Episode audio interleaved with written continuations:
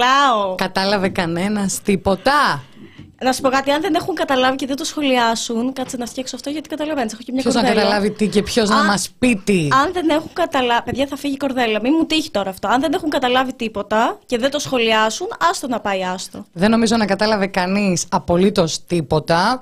Άρα φεύγουμε κανονικά. Χαίρετε, χαίρετε, χαίρετε και καλώς ήρθατε στην εκπομπή Κοινωνία Ωρα Πρες για άλλη μια Τετάρτη με τη Γεωργία Κρυεμπάρδη. Και την εκταρία ψαράκι. Καταλαβαίνετε ότι υπάρχει μια- ένα κλίμα έτσι αποσυγκεντρώνομαι εγώ. Απ' έξω γίνεται χαμός. Τι κάνετε, πώς είστε, βρε παιδάκια. Γίνεται ο κακός χαμός. Πραγματικά αυτό που λένε προεκλογικός πυρετός συμβαίνει. Δηλαδή, εσείς το ακούτε σαν κλεισεδιά. Και κυριολεκτικά. Και κυριολεκτικά ε, έχουμε γίνει τόξα. Δεν το λέω για να γκρινιάξω. Είναι πολύ παραγωγικό και πολύ δημιουργικό όλο αυτό. Αλλά είναι αυτό που παράλληλα γράφεις κάτι, έχεις συνέντευξη, έχεις εκπομπή, παράλληλα πιο πριν πρέπει να ετοιμάσεις την εκπομπή, πρέπει να ετοιμάσεις τη συνέντευξη, να γράψεις την προηγούμενη συνέντευξη, να τσεκάρεις τι παίζει. Και όλο αυτό έτσι γίνεται ταυτόχρονα και όλο αυτό γίνεται στο The Press Project για τα ματάκια σας και μόνο, για να έχετε να βλέπετε, να ξέρετε τι θα ψηφίσετε. Εγώ να πάντως- ξέρετε όλη την πραγματικότητα, γιατί εδώ λέμε μόνο αλήθειες. Θέλω να σποϊλάρω, αν και το έχουν πει τα παιδιά 1500 φορές, συνεντεύξεις ακούτε, συνεντεύξεις δεν βλέπετε. Εδώ μέσα έχουν ε, παρελάσει. Ε, Στράτος. Πάρα πολλοί άνθρωποι την τελευταία εβδομάδα. Αυτό που λέγω εγώ ότι βγαίνουμε από το ένα και μπαίνουμε στο άλλο είναι μια πραγματικότητα και αυτή τη εβδομάδα έχουμε και ανασκόπηση. Έτσι. Καλά, δεν, δεν, σποϊλάρω θα, δεν θέμα. θα προδώσουμε τίποτα, αλλά ανασκοπισάρα. Ε, θα πω το εξής το εξής σχόλιο. Νεκταρία Αλάνη για πάντα στο λιμάνι, μου γράφει κάποιος. Μάλιστα. Φυσικά και για πάντα στο λιμάνι, διότι χτες εγώ Ολυμπιακός έχω να πω ότι έκανε για άλλη μια φορά. Ε, Τώρα αυτό που κάνω που παίζει να χάσουμε κοινό, αλλά δεν με ενδιαφέρει. Ο δρόμος για το Final Four έχει ανοίξει. Α, ξεκινήσαμε με αθλητικά. Άλλη μία φορά απέναντι στη Φενέρ, εντάξει, αυτή τη φορά όχι με τόσο καρδιακό, γιατί την τελευταία φορά να είναι καλά ο Σλούκας μας μύρισε διπλά εγκεφαλικά. Εκεί που λες είναι χαμένο ε, εν τέλει αυτό. Τέλος πάντων, ε, η διαφορά με τον Πουλή είναι ότι εγώ ξέρω τι λέω. Ο Κωνσταντίνος με τα αθλητικά καμία σχέση. Κίτρινος πυρετός, μας γράφουν με αφορμή το ε, που κάμισο. Σου λέω τα σχόλια. Γενικά, όσοι δεν κατάλαβαν τι έγινε νωρίτερα, λοιπόν, η γογό δεν έχει υπολογιστεί και από την υπολογιστή της γογός βάζουμε τη μουσική. Με αποτέλεσμα τώρα να είναι τυφλή. Εμ, και μας γράφει Κάτσε, κάποιος μην μας πούν και κάτι για μισαναπτυσμό. Γκόγκα μόνο γράφει κάποιος Πού ξέρουν τι θα συμβεί Εκτός αν είναι η ίδια η Γκόγκα. Καλιάνος διαβάζει Καλιάνο. Ναι, Και- τέλος πάντων, μου γενικότερα. γράφει σαν Jason Παιδιά, πρέπει να καταλάβετε. Ο, γιατί έχω πάρει το αυστηρό μου ύφος. Πρέπει να καταλάβετε, παιδάκια, ότι δουλεύουμε με μέσα αστεία. Είναι τρομερό βέβαια αυτό το αποτέλεσμα που βγαίνει προς τα έξω. Μια Οπότε, χοφτά άνθρωποι είμαστε Πραγματικά μια χουφτά άνθρωποι, αυτοί που βλέπετε και που ξέρετε και που ακούτε και που διαβάζετε. Δηλαδή το ότι αυτή τη στιγμή έχει κρασάρει ο υπολογιστής είναι ούτε που με νοιάζει, να σου πω την αλήθεια. Προφανώς Καθόλου δεν με νοιάζει. Καθόλου Και θα ακούτε από εδώ και πέρα μουσική στο κινητό Ούτε αυτό με νοιάζει να σου πω την Καθόλου. αλήθεια. Απλά μόνο να μου λες, κάνε ένα σχόλιο που και που για να λέω και εγώ τις καλησπέρες. Μπορείτε να στέλνετε λεφτά έτσι ώστε να ε, τα λέμε, να τα ακούω και εγώ να χαίρομαι που δεν βλέπω μπροστά μου. τι γίνεται. Στηρίζουμε την ανεξάρτητη δημοσιογραφία Χρηματοδοτούμε το The Press Project για να υπάρχει για κανέναν άλλο λόγο. Για να μπορεί να υπάρχει η ανεξάρτητη δημοσιογραφία στη χώρα. Για να μπορούμε να δημοσιογραφούμε απαλλαγμένοι από συμφέροντα. Το έχουμε πει χίλιες Και από φορές. λίστες. Και από λίστες. Ε, κυρίως επειδή δεν είμαστε στις λίστες, στείλτε λεφτά. Ε, να θυμίσω ότι μπορείτε να βάζετε και χρήματα κατά τη διάρκεια της εκπομπής παντώντας το δολάριο ανάμεσα στη φατσούλα και ανάμεσα στο συν που υπάρχει κάτω ακριβώς από τη συνομιλία σας. Μα τώρα έτσι όπως σας το πουλάει παιχνιδιάρικα, είναι να αντισταθείτε. Μμ. Θέλω να σχολιάσω, αλλά δεν ξέρω τι. Ποιος είναι; Λέει ένας Θεμιστοκλής 30 φίλου. Πάρε το χρόνο σου. Καλησπέρα, πάρε το χρόνο σου Θεμιστοκλή. και- Το μόνο σου χρόνο είναι ότι δεν μπορείς να σχολιάζει τα επόμενα 60 δευτερόλεπτα, διότι έχω βάλει αυτή τη ρύθμιση. λοιπόν, εμ, το σημερινό θέμα. Αρχικά, τίποτα δεν θα ήταν το ίδιο αν δεν είχαμε τον Κυριάκο Μητσοτάκη. Ποιος θα περίμενε ότι προεκλογικά εμείς θα μιλάμε για προσφυγικό; Μ; Κι όμως, ε, ο κ. Μητσοτάκη, μία από τις πρώτες δεσμεύσεις του και πριν καν ε, ανακοινωθεί η προεκλογική περίοδος, έσπευσε να, εγγε- να εγκαινιάζει φράχτες. Να κάνει βαρύγδουπες δηλώσεις, όπως για παράδειγμα ότι ο φράχτης στον Εύρο θα γίνει είτε με χρηματοδότηση της ΕΕ, είτε χωρίς αυτή, λέγοντας ότι το φράχτη θα τον κάνω. Τώρα θα τον πληρώσεις εσύ, ο Έλληνας φορολογούμενος. Η Ευρωπαϊκή Ένωση δεν με ενδιαφέρει. Το σημαντικό είναι ότι δεν πέφτει ο Εύρος. Έτσι. Να πούμε ότι και κατά την προηγούμενη προεκλογική περίοδο πάλι πάνω σε αυτό το αφήγημα πάτησε. Εννοείται. Μα, μα είναι γνωστό ότι ο Κυριάκος Μητσοτάκης και γενικότερα η Νέα Δημοκρατία πουλούν πατριωτισμό και εθνοφύλαξη. Γενικότερα οι νέες δεξιές Και θα περίμενε κανένας. κυβερνήσεις. Ναι, ακ- όχι, πα- πανευρωπαϊκά. Έχεις δίκιο. Και θα περίμενε κανένας η πολιτική του αντίπαλη να μην μασάνε από αυτού του είδους το παιχνίδι. Και αυτή τη στιγμή εννοείται ότι φωτογραφίζω το ΣΥΡΙΖΑ. Γιατί είναι πραγματικά στενάχωρο εμ, ε, να βλέπουμε ε, τη μία στροφή μετά την άλλη. Για παράδειγμα. Στροφή λες στην κολοτούμπα. ο- Ναι, ναι. Α. Είπα να είμαι γλυκούλα. Α. Ε, αν και δεν ξέρω αν μπορώ να είμαι. Προσπάθησες όμως Θα τώρα και προσπαθήσω. έβγαλα εγώ τον πραγματικό μου εαυτό. Ναι. Ε, για παράδειγμα, για φράχτες μιλάει ο Μητσοτάκης, για φράχτες μιλάει και η Τσαπανίδου. Λέγοντας ποιος είπε ότι εμείς δεν θέλουμε το φράχτη, ας πούμε. Θέλετε το φράχτη, να το ξέρουμε ότι θέλετε το φράχτη κι εσείς.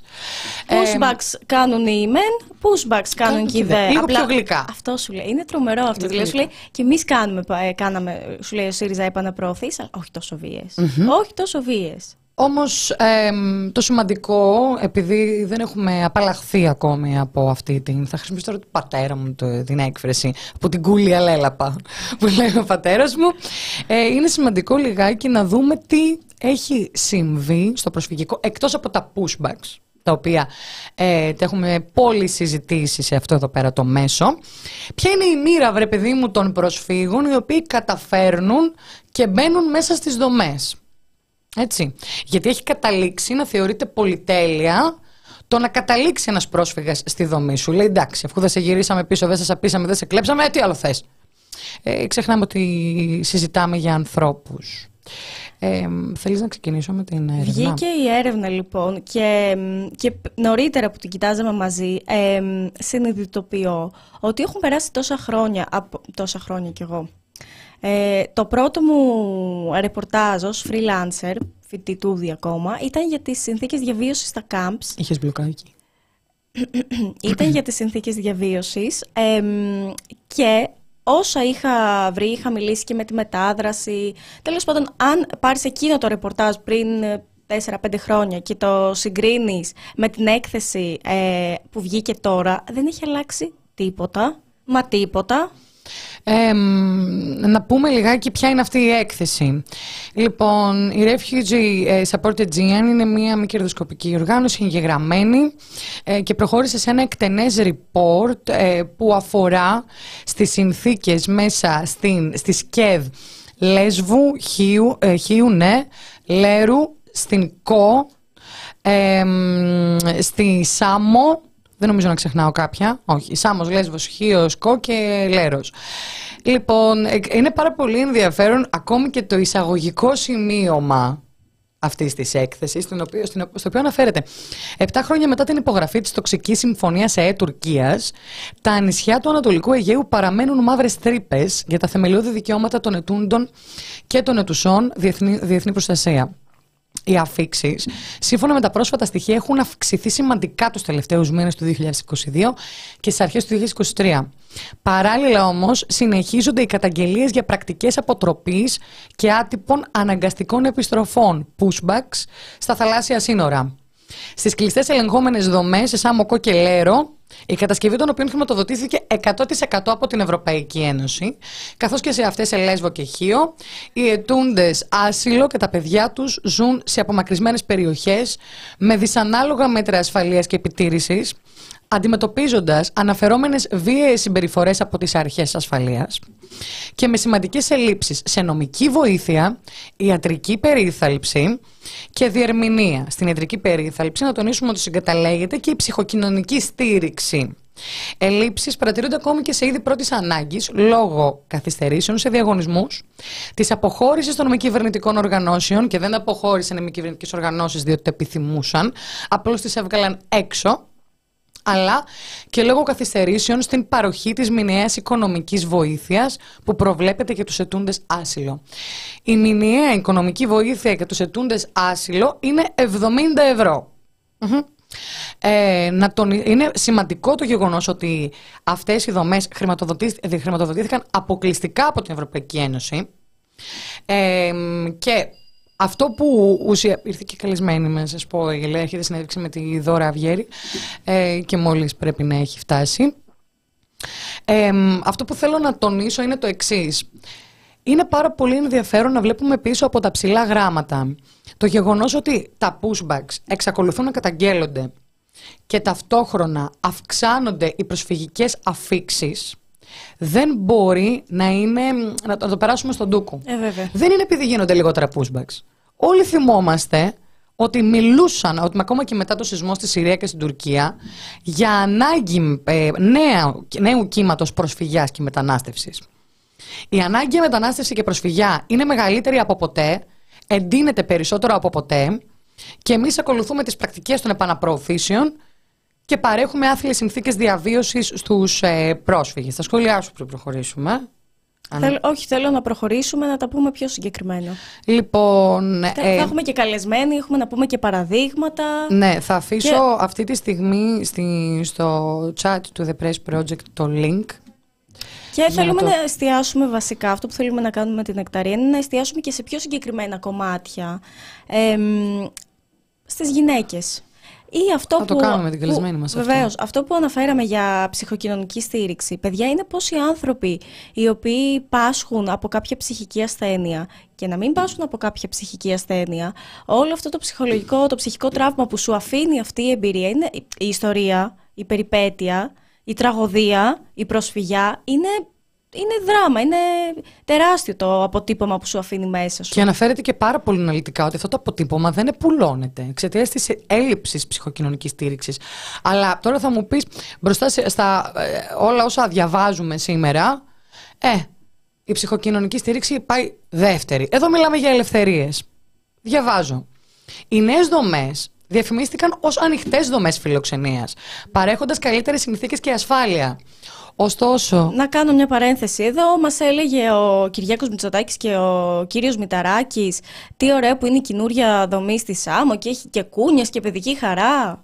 Μα δεν είναι μόνο αυτό. Εδώ μιλάμε ότι δεν είναι ελεύθεροι να μπαινοβγαίνουν σε αυτές τις δομές, παρά το γεγονός ότι ονομάστηκαν ανοιχτές.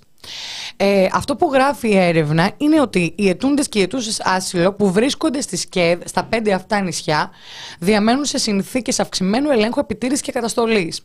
Ενώ υπάρχουν πολλαπλά μέτρα ασφαλείας. Όταν είχα πάει, θυμάμαι, στην καινούρια δομή στη Λέσβο, ε, μου είχαν πει ότι ναι, οι πρόσφυγες κανονικά βγαίνουν και μπαίνουν ό,τι ώρα θέλουν. Και εμείς, ας πούμε, μου λέγανε ότι αν δεν επιστρέψουν το βράδυ, ε, δεν πειράζει, γιατί έχουν και φίλους στο αστικό κέντρο. Ε, κάτι τέτοιο δεν ισχύει.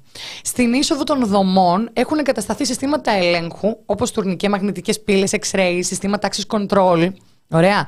Από τα οποία πρέπει να περάσουν αρχικά οι διαμένοντες για να εισέλθουν και να εξέλθουν στη δομή.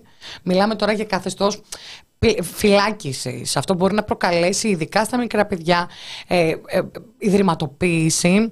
Έχουν μάθει έτσι ότι είναι η κανονική ζωή. Υποβάλλονται στο σωματικό έλεγχο, έλεγχο τσάντας, περνάνε από ανιχνευτές μετάλλων και τα παιδιά υποβάλλονται επίσης έλεγχους ασφαλείας κάθε φορά που γυρνάνε από το σχολείο. Ταυτόχρονα υπάρχει κλειστό σύστημα παρακολούθησης. Δεν είσαι ποτέ μόνος η μόνη. Δεν είσαι ποτέ. Αντιλαμβανόμαστε τι συμβαίνει. Κοίτα, αυτό είναι φυλακή. Ακριβώς, μα αυτό ακριβώς εκεί καταλήγει αυτή η έρευνα. Και το πιο σημαντικό από όλα φυσικά είναι ότι βρίσκονται εκτός του αστικού ιστού. Δηλαδή, όταν θες 10 χιλιόμετρα για να φτάσεις στο κέντρο, και όταν, μιλάμε, όταν λέμε εκτός δεν εννοούμε ότι βρίσκονται σε ένα προάστιο σε δασικές εκτάσεις, ορεινές εκτάσεις, πολύ μακριά από το κέντρο και πάρα πολύ δύσκολη η πρόσβαση. Πες, συγγνώμη, γιατί κάτι πήγες να πεις. Ναι, πήγα να πω ότι αυτό το βλέπουμε και στον Ελαιώνα. Δηλαδή, είναι η πολιτική να τους πάνε. Ε, ενώ η πολιτική με είτε, η πολιτική που ασκείται, να τους πάνε όσο πιο μακριά από τον αστικό ιστό. Ε, τώρα η έκθεση λέει αναλυτικά για παράδειγμα ότι το ΚΕΔ Λέσβου είναι στα 5 χιλιόμετρα. Νομίζω είναι και το κοντινότερο γιατί στο ΚΕΔ Χίου είναι στα 8 χιλιόμετρα. Ε, το ΚΕΔ Σάμου πάλι στα 8 χιλιόμετρα. Ε, το ΚΕΔ της ΚΟ 15 χιλιόμετρα μακριά. Και το ΚΕΔ Λέρου 6 χιλιόμετρα μακριά. Καταλαβαίνουμε όλοι ότι είναι και πάρα πολύ δύσκολο όταν ανοίγουν επιτέλους οι πύλες των φυλακών και όλοι αυτοί οι διαμένοντες πρέπει να βγουν έξω, να κάνουν τις δουλειές να κάνουν τη βόλτα τους. Δεν με ενδιαφέρει για ποιο λόγο θα βγουν. Είναι ελεύθεροι άνθρωποι. Μπορούν να βγουν. Πόσα ταξί να εξυπηρετήσουν; πώ θα τα εξυπηρετήσουν; Και οι συγκοινωνίες, ειδικά το γνωρίζουμε από πρώτο χέρι, στις επαρχίες δεν είναι και οι καλύτερες και μάλιστα κοστοβόρε. Γιατί αν σκεφτείτε ότι απλώς για να πας να κάνεις μια καθημερινή εργασία από το να πας στο σούπερ μάρκετ, να πληρώσεις μια υποχρέωση οτιδήποτε, πρέπει να δίνεις δύο ευρώ μόνος στο πήγαινε και άλλα δύο στο έλα, με ένα επίδομα των 70 ευρώ, η κατάσταση είναι ανελαίτη. Ναι, ρε παιδιά, τώρα τι συζητάμε; Δεν μπορείς να πάρεις μακαρόνι. Ε, η έκθεση έχει κάνει πάρα πολύ μεγάλη αναφορά ξεχωριστά στα προβλήματα στην κάθε ΚΕΔ. Για παράδειγμα, στην ΚΕΔ Λέσβου αναφέρεται ότι είναι πάρα πολύ συχνές οι διακοπές ρεύματος. Ελλείψεις σε ζεστό νερό και παιδικά γάλατα σε είδη πρώτης ανάγκης. Σημαντικές καθυστερήσεις στην παροχή των μηνιαίων επιδομάτων οικονομικής βοήθειας.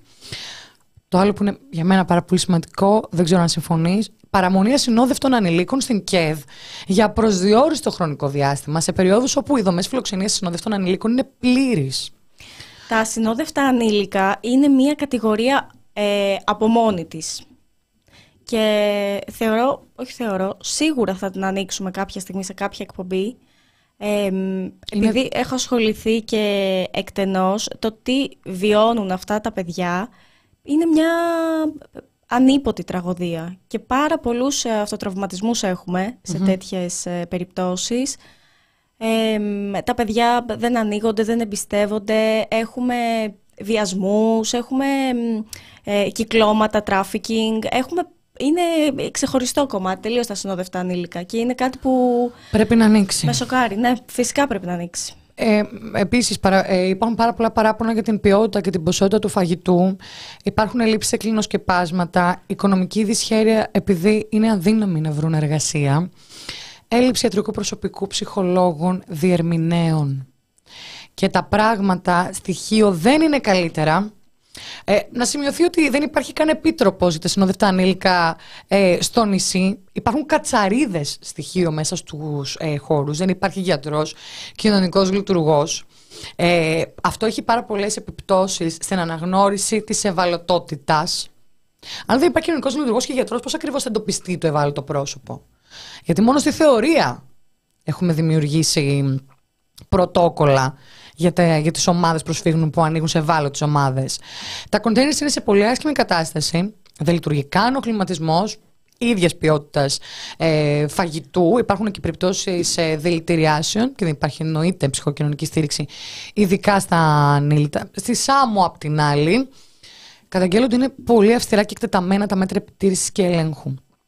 Ίδιες ελλείψεις σε αγαθά και επιστήμονες. Ε, προβλήματα στην πρόσβαση δικηγόρων μέσα στη δομικά το οποίο υπάρχει και στη Λέσβο και στην ΚΟ ανεπαρκή συνθήκη στην ασφαλή περιοχή για τα συνόδευτα ανήλικα. Με πολύ περιορισμένη πρόσβαση σε δραστηριότητες. Αναφορές για ενδοσωματικό έλεγχο σε περιπτώσεις ελέγχου για ναρκωτικά. Ενδοσωματικός έλεγχος. Αυτά δεν συμβαίνουν στις φυλακές κακή ποιότητα φαγητού, ελλείψεις ε, σε, ξανά σε επιστήμονες. Ε, επίσης τα γεύματα διανέμονται μία φορά κάθε μεσημέρι. Μία φορά. Σημαντικά προβλήματα συντήρηση στα containers. Όλοι ξέρουν τι σημαίνει αυτό σε περίπτωση κακοκαιρίας. Δεν λειτουργούν οι κοινόχρηστοι χώροι, ούτε πλυντήρια, ούτε κουζίνες και υπάρχουν και αναφορές για βαριά ψυχιατρικά περιστατικά που αντί να παραπεμφθούν γίνεται άρση του γεωγραφικού περιορισμού και πρέπει μόνα τους να αναζητήσουν τροφονομική περίθαλψη. Δηλαδή, σου λέει εσύ που πονάς, αυτό που σου κάνω τη χάρη είναι να σου επιτρέπω να κινείσαι μακριά από τον κλειό που σου θέτω. Τώρα, δεν γνωρίζεις τη γλώσσα ούτε που και με ενδιαφέρει. Δεν έχεις τα χρήματα, δεν με ενδιαφέρει. Βρες την άκρη μόνος σου ή μόνη σου. Και ε, το άλλο το οποίο εμένα μου φαίνεται έξω πραγματικό και θα δούμε τι θα μας πει και ο κύριος λογοθέτης που θα τον έχουμε μαζί μας μετά εξαναγκασμός νεοαφιχθέντων που εισέρχονται στο προκεκά να καταστρέψουν τις κάμερες στα κινητά τους για να μην βιντεοσκοπούν εντός στο προκεκά. Δεν το καταλαβαίνω. Τι ακριβώς να μην βιντεοσκοπούν, τι ακριβώς έχει να κρύψει η πολιτεία η οποία παρόλα αυτά έχει βάλει τις δικές της κάμερες μέσα. Αυτά τα πράγματα χρειάζονται απαντήσεις και κλείνω με το ΚΕΔ Λέρου. Ξανά καταγγέλλεται σωματική έλεγχη σε εργαζόμενους και εργαζόμενες ε, και όχι μόνο σε πρόσφυγες, αλλά φυσικά και σε πρόσφυγες. Ε, και εκεί διανέμονται και τα τρία γεύματα της ημέρας μόνο μία φορά. Δεν λειτουργούν τα καταστήματα μέσα στη δομή, δηλαδή θέλεις κάτι, θα πας στο αστικό κέντρο της Λέρου και εσύ είναι εκεί που είναι. Κακή ποιότητα ε, και ποσότητα φαγητού και φυσικά δεν υπάρχει ούτε εκεί νομική βοήθεια. Γενικά σε αυτή την έρευνα, για να μην τα πολυλογούμε, ψάχνεις με το κιάλι να βρεις κάτι να λειτουργεί κάπως στοιχειοδός ομαλά. Μας γράφουν στο chat έχουν και καθαρό αέρα. Ορίστε. Πάλι καλά. Ορίστε. Αχάριστη. Τι θέλετε πια; Να πούμε ευχαριστούμε για τα χρήματα. να πούμε ευχαριστούμε για τα χρήματα και επίσης να το λέμε συνέχεια ότι εγώ δεν βλέπω, επειδή έχει κρασάρει ο υπολογιστής μου, δεν βλέπω τι βλέπετε, δεν βλέπω τι στέλνετε. Οπότε δεν έχω και την ευκαιρία να έχω μπροστά μου την έκθεση, γι' αυτό και η νεκταρία σας τα είπε πολύ ωραία. Ναι, και όσο πιο προληπτικά μπορούσα, διότι η έκθεση είναι τεράστια. Ναι, ναι. Ε, εκτός λοιπόν Αρχικά να πούμε ότι πάρα, πάρα πολλές φορές μας έχουν καταγγελθεί περιστατικά, για παράδειγμα, αστυνομικής βίας και αυθαιρεσίας μέσα σε διάφορα ΚΕΔ. Ήταν πάρα πολύ πρόσφατο και το παράδειγμα στην ε, ΚΕΔ Σάμου, όπου πέντε αστυνομικοί, συγκεκριμένοι αστυνομικοί, οι οποίοι, αν δεν κάνω λάθος, έχει ξεκινήσει τώρα η ΕΔΕ, που θα καταλήξει εδώ είναι το θέμα. Ε, ξέρουμε γενικά συνήθως που καταλήγουν στο σιρτάρι. Για την πλάκα τους τέλος πάντων ε, χτύπησαν πάρα πολύ άσχημα ε, προκαλώντας πολλές κακώσεις στα σώματα ε, προσφύγων. Ε, ταυτόχρονα ε, μας έχουν καταγγελθεί πολλά πολλά περιστατικά εξ, ε, εξαθλίωση, τα γνωρίζουμε από μαρτυρίες. Και είναι σημαντικό να τονίσουμε ότι και η ίδια η έρευνα της μη κερδοσκοπικής οργάνωσης βασίστηκε σε μαρτυρίες. Μαρτυρίες τόσο προσφύγων όσο εργαζομένων, δικηγόρων, δηλαδή διασταυρωμένα στοιχεία. Και θα πω και το εξής, αν μου επιτρέπεις, ως σχόλιο. Ο εισαγγελέας είναι εκεί. Είναι στη θέση του. Και θα είναι. Και όλοι οι άλλοι. Γιατί σου έκανε εντύπωση μόνο Γιατί δεν κινείται. Δηλαδή, κάποια πράγματα δεν γίνεται να είναι τόσο απροκάλυπτα. Ο, γίνεται από ό,τι φαίνεται. Γίνεται. Όπως και πάρα πολλά άλλα πράγματα σε αυτή τη χώρα τα οποία συμβαίνουν τόσο απροκάλυπτα που λες και εσύ και δεν κουνιέται φίλο. Φίλο. Ε, λέω να κάνουμε ένα μικρό διάλειμμα να βάλουμε τη δικηγόρα Θεοδόρα Κόκα που τα ζει από πρώτο χέρι στην παρέα μας. Εσύ τι λες; Φυσικά. Και όταν λέμε να κάνουμε διάλειμμα, εννοούμε ότι δεν θα ακούτε τίποτα. Μην νομίζετε δηλαδή ότι χάλασε το ηχείο σας, γιατί έχουμε πει τον ήχο το χειρίζομαι εγώ. Έχει κρασάρει ο υπολογιστής. Μην τα ξαναλέμε, έχει κρασάρει ο υπολογιστής μου. Οπότε. για λίγο, βουβό. Για λίγο σιωπή. Για λιγάκι. Επιστρέφουμε.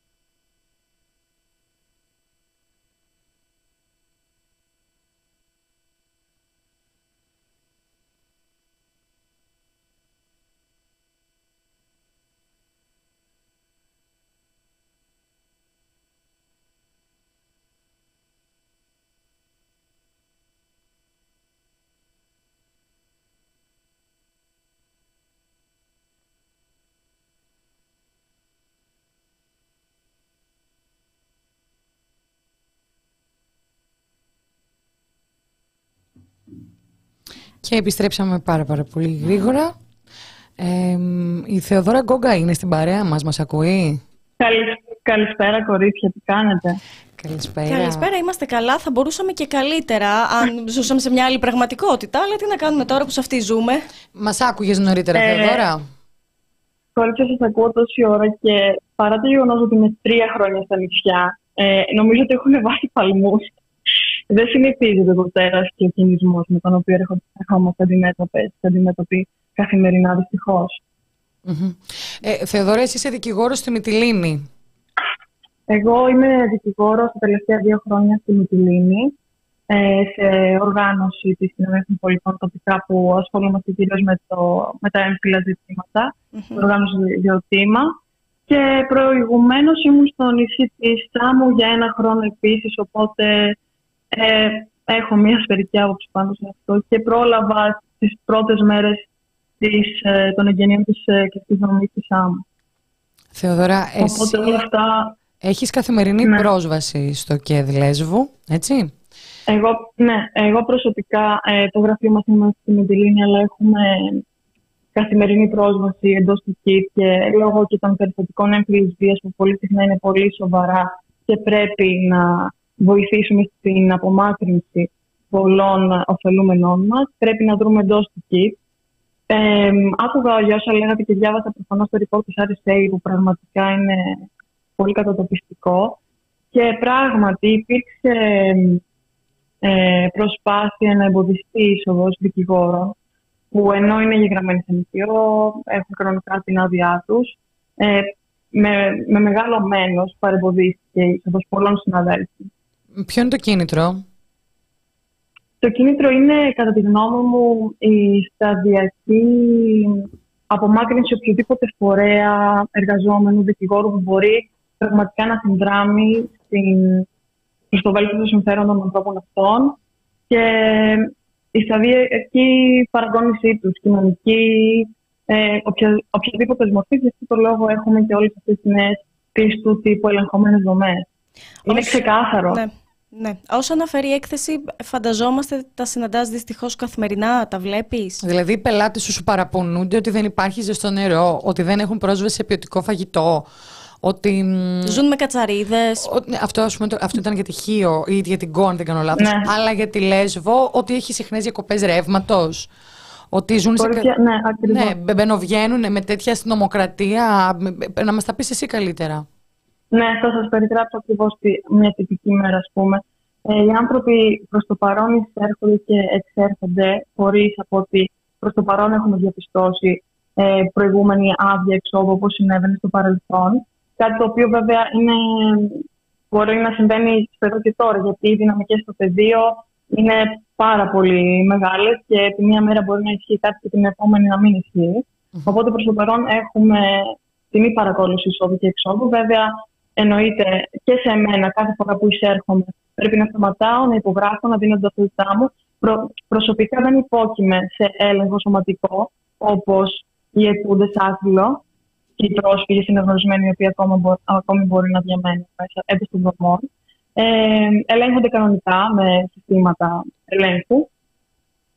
Ε, για παράδειγμα, προφανώς υπάρχουν πάρα πολλέ συχνές διακοπές Δεν υπάρχει συνέχεια στο νερό. Ε, το φαγητό που δίνεται, πολύ συχνά έχουμε γυναίκες και άντρες ή ωφελούμενοι τέλος πάντων, οι οποίοι μας περιγράφουν ότι δεν έχουν φάει μία-δύο μέρες, γιατί το φαγητό είναι άθλιο.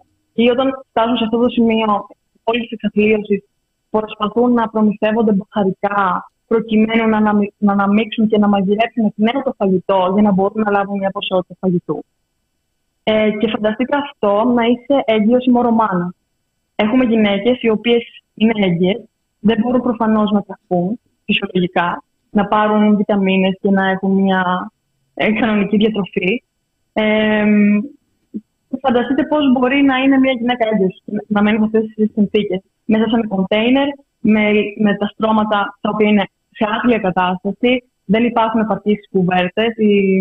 Παραπονιούνται διαρκώς για το κρύο, ειδικά τους προηγούμενους μήνες, καθώς η δομή στην Μυτιλίνη βρίσκεται ακριβώς πάνω στη θάλασσα. Το σημείο του Μαυροβουνίου, το Καράτε Πέ, το λεγόμενο, βρίσκεται πάνω ακριβώς στη θάλασσα. Ο Ποβοριά φυσάει ανελέητα. Δηλαδή, πιάνω τον εαυτό μου, φανταστείτε που είναι κάποιες μέρες που έχει πολύ αέρα και είναι και νησί, οπότε έχει διαρκώς αέρα. Που ξέρω εγώ σκονίζομαι και δυσφορώ. Και για, κάποιους, για όλους αυτούς τους ανθρώπους είναι η καθημερινότητά τους. Μιλάμε για συνθήκες που για μας είναι το αυτονόητο, το να έχω πίσω το κινητό μου όση ώρα θέλω. Το να πάω στην τουαλέτα όση ώρα θέλω, να φάω ό,τι θέλω και ό,τι μου αρέσει. Αυτά τα πράγματα δεν υπάρχουν. Και όσοι μιλούν για βελτιστοποιημένες συνθήκες, ας μείνουν μία μέρα να αντέξουν. Ε, Θεοδόρα, Αυτή είναι η κατάσταση. Να, να σε ρωτήσουμε λίγο. Ε, αναφέρονται και περιστατικά αστυνομικής βίας και αυθαιρεσίας. Mm-hmm. Καταστολής, λεκτικής κακοποίησης. Ναι, εσένα οι πελάτες σου σου, παραπον, σου εχουν καταγγείλει κάτι τέτοιο, συμβαίνει; Ε, αυτά τα οποία προσωπικά έχω καταγράψει μέσα από τις αφηγήσεις των ε, εντολών μας έχει να κάνει με τα περιστατικά κατά την άφηξη κυρίως, όπου πολύ συχνά έχω ακούσει αφηγήσεις λεπτομερείς, οι οποίες επίσης κατόπιν γράφονται και ενώπιον της υπηρεσίας ασύλου κατά τη διαδικασία της ε, συνέντευξης, όπου πώς χωρίζονται, ε, πώς κρύβονται, πώς έχουν διαπιστώσει πολλές φορές να έρχονται πουλοφόροι προς τα πάνω τους. Και μια γυναίκα συγκεκριμένα μου ανέφερε πως πήδηξε μέσα σε μια χαράτρα για να σωθεί και το υπόλοιπο γκρουπ με το οποίο ήταν μαζί δεν το ξαναείδε ποτέ.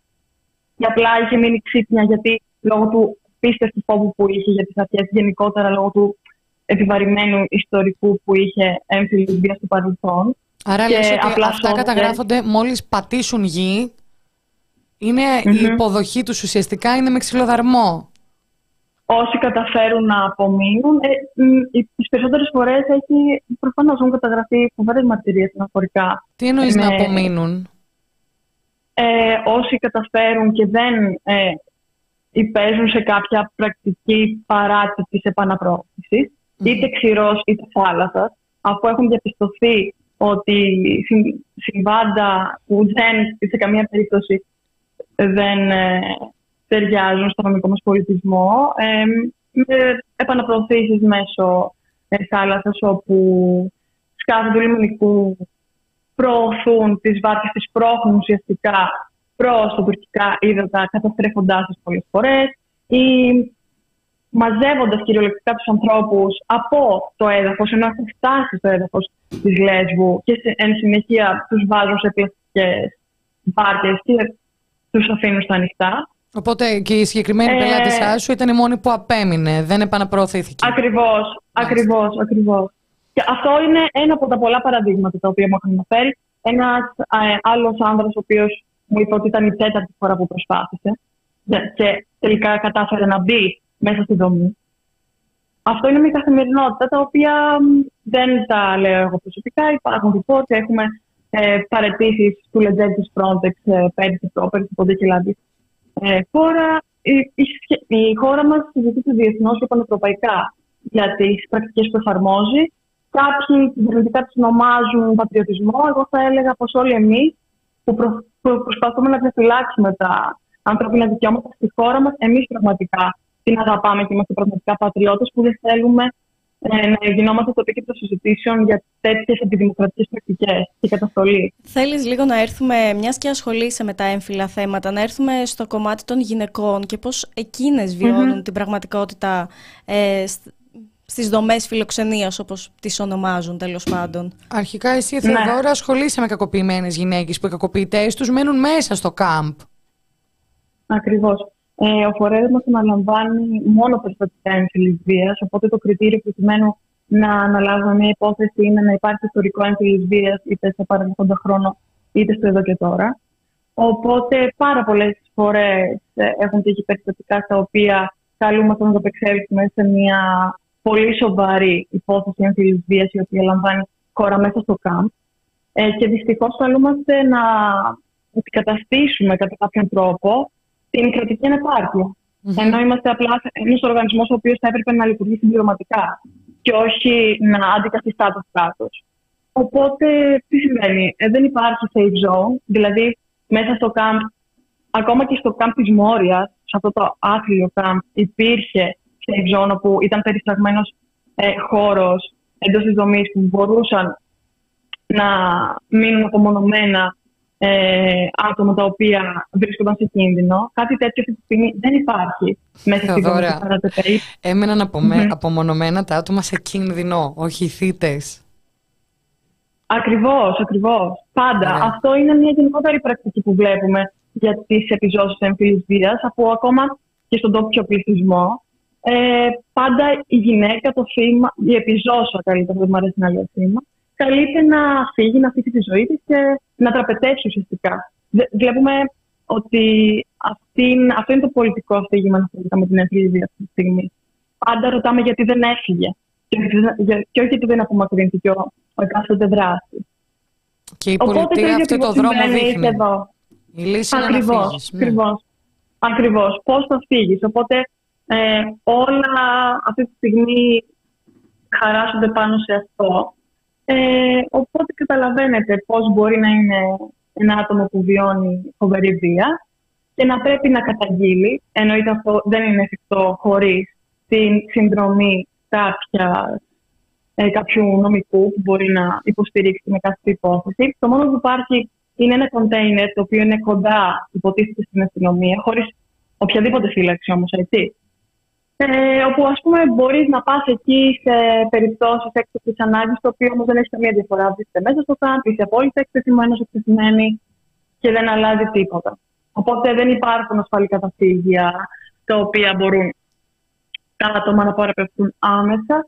Άρα, να τα πούμε λίγο Λιανά. Άρα, σε απομονώνουν ελαιοθίδες οποιαδήποτε ώρα τις ημέρες θέλεις, έχει πρόσβαση στο χώρο του θύματος. Ακριβώς, ακριβώς. Ιδιαίτερα το βράδυ που οι αστυνόμες είναι πολύ λιγότεροι. Ε, αυτό συμβαίνει κυρίως. Οι γυναίκες οι οποίες αποφασίζουν να κάνουν το πρώτο βήμα και να, πάμε, και να πάνε ας πούμε, στο ασφαλές κοντέινερ που είναι απέναντι από την αστυνομία. Που δεν είναι και ασφαλές ε, γιατί βράδυ... δεν φυλάσσεται, άρα είναι απλά ένας άλλος χώρος. Mm. Ακριβώς, ακριβώς. Ε, ο θήτης ξέρει ότι τον έχει καρφώσει, οπότε είναι ακόμη πιο οργισμένος. Και το βράδυ, εννοείται αυτό, η συνείδηση πρακτική είναι το βράδυ. Οι κακοποιητές παραμένουν όλο το βράδυ εκτός του κοντέινερ, απειλούν, φωνάζουν, χτυπάνε πόρτες κτλ. Μάλιστα. Και πριν συνδεθούμε με τον κύριο Λογοθέτη, που φαντάζομαι ότι. Θα τα γνωρίζει φαντάζομαι ότι θα είναι σε μια, στην κεντρική τέλος πάντων πολιτική γραμμή που θέλει ε, τις δομές να έχουν αναβαθμιστεί και να είναι οι συνθήκες ε, ανθρώπινες και να έχουν κούνιες και παιδικές χαρές. Οπότε ναι. νομίζω ότι καλύτερα πάντα μας τα λένε οι άνθρωποι που είναι στο πεδίο ή είσαι από αυτούς τους ανθρώπους. Οπότε για πες μας τελικά, έχουν αλλάξει οι συνθήκες; Ε, όσο μιλάμε για στρατοπέδα συγκέντρωση και ΚΑΜ, ε, ποτέ δεν θα αλλάζουν οι συνθήκες.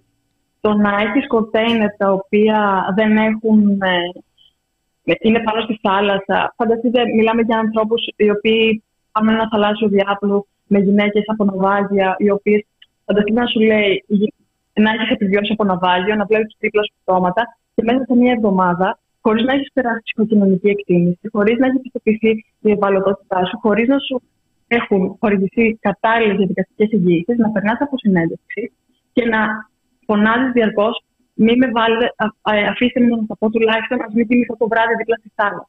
Δεν μπορώ να ακούω τη θάλασσα. Μιλάμε για απίστευτο τραύμα, το οποίο δεν, κανένας δεν μπορεί να καταλάβει. Και okay, βρισκόμαστε και σε μια προεκλογική περίοδο. Ο κύριος Μητεράκης και διάφοροι ε, πολιτικοί εκάστοτε δηλώνουν για την αποσυμφόρηση, για το πόσο πήγαν πολύ καλές είναι οι συνθήκες. Το πραγματικό αποτύπωμα της κρίσης όμως είναι εδώ. Μιλάμε για εξαντλημένους ανθρώπους, για μόνιμες δομές, κλειστές μόνιμες δομές, οι οποίες θα υπάρχουν πάντα στα νησιά και θα τις χαρακτηρίζουν ως νησιά φυλακές.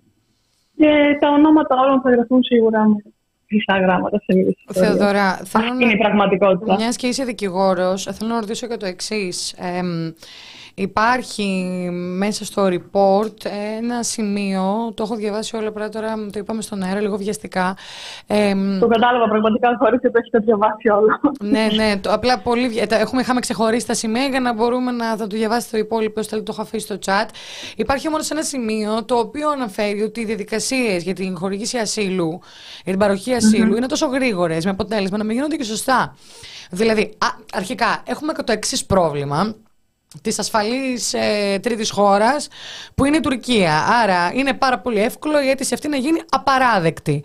Πόσο, μα, πόσο δε μάλλον όταν γίνεται πάρα πολύ γρήγορα και δεν εξεταστούν και οι λόγοι που κάποιος ζητά άσυλο στη χώρα. Πόσο συχνό είναι δηλαδή να μην δίνουν άσυλο σε γυναίκες; Ρωτώ γυναίκες γιατί εσύ ασχολείσαι με τις γυναίκες, αλλά γενικά ναι, σε πρόσφυγες ναι. που το χρειάζονται. Θα σας πω ακριβώς τι γίνεται αυτή τη στιγμή. Ε, τα τελευταία δύο χρόνια, νομίζω τρεις από το σύνολο των εκατοντάδων πραγματικών υποθέσεων που έχουμε χειριστεί έχουν απορριφθεί. Όλες οι υπόλοιπες υποθέσεις ευτυχώς προς το παρόν κερδίζονται σε δεύτερο βαθμό κατά τη διάρκεια της προσφυγής.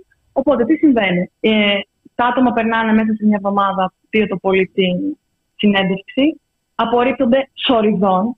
Ε, βάσει εσωτερικών πηγών του Υπουργείου, προσωπικά έχω μάθει ότι υπάρχουν ξεκάθαρες οδηγίες απόρριψης με όρους κάνουλα. Ανοίξτε κάνουλα, κλείστε κάνουλα.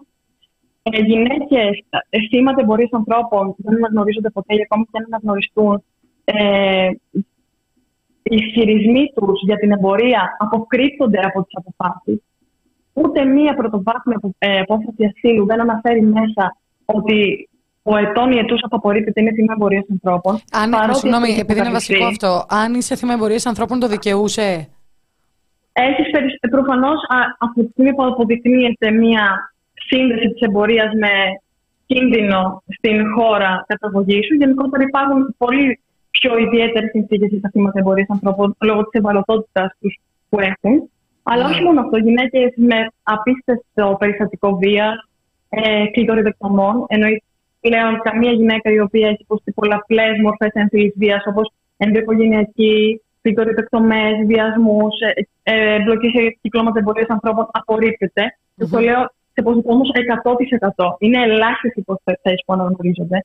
Και σαν νομικός θεωρώ και από αυτό που βλέπω από τον κόσμο, αυτό είναι που τους αφορά περισσότερο. Γιατί με το που αναγνωριστούν πραγματικά, βλέπει την ελπίδα και την αναγέννηση στα μάτια τους. Γιατί μιλάμε, όταν παίρνει την απόρριψη, μετατρέπονται σε ανθρώπους φαντάσματα, οι οποίοι μετά από όλο αυτό που έχουν περάσει, καταφέρουν, βρίσκουν τη δύναμη να αφηγηθούν το τραύμα τους και την ιστορία τους και παρόλα αυτά να απορριφθούν, ενώ έχουν όλο το προφίλ το οποίο παραπέμπει σε καθεστώς ε, διεθνούς προστασίας. Οπότε αυτή τη στιγμή ε, υπάρχουν αποφάσεις copy-paste. Φανταστείτε για γυναίκες από Σιέρα Λεόνε, ε, υπάρχουν μέσα copy-paste για γυναίκες από Αφγανιστάν. Μιλάμε, αυτή είναι η ποιότητα των διαδικασιών αυτή τη στιγμή. Έχω προσπαθήσει πάρα πολλές φορές να επικοινωνήσω με το τμήμα ποιότητας χωρίς να βρίσκω καμία απολύτω άκρη.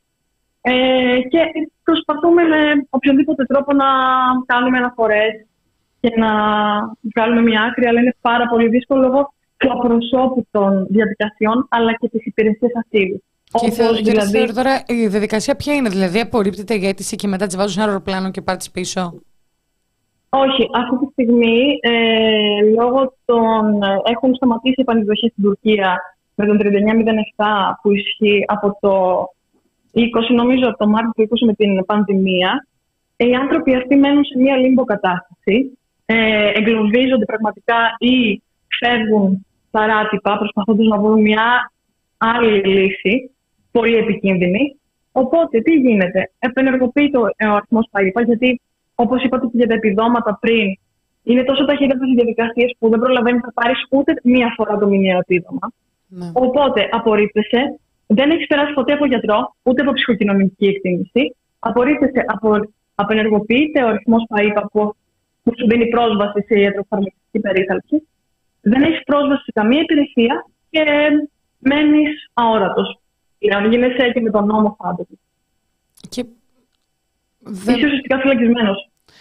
Ναι, αλλά πού προβλέπει η νομοθεσία ότι θα μένουν μέχρι την απέλασή τους; Όχι, η απόφαση λέει ότι έχεις περιθώριο μέσα σε συνήθως αυτό που έχουν παρατηρήσει, ότι έχεις ένα χρονικό διάστημα να αποχωρήσεις θελούς από τη χώρα.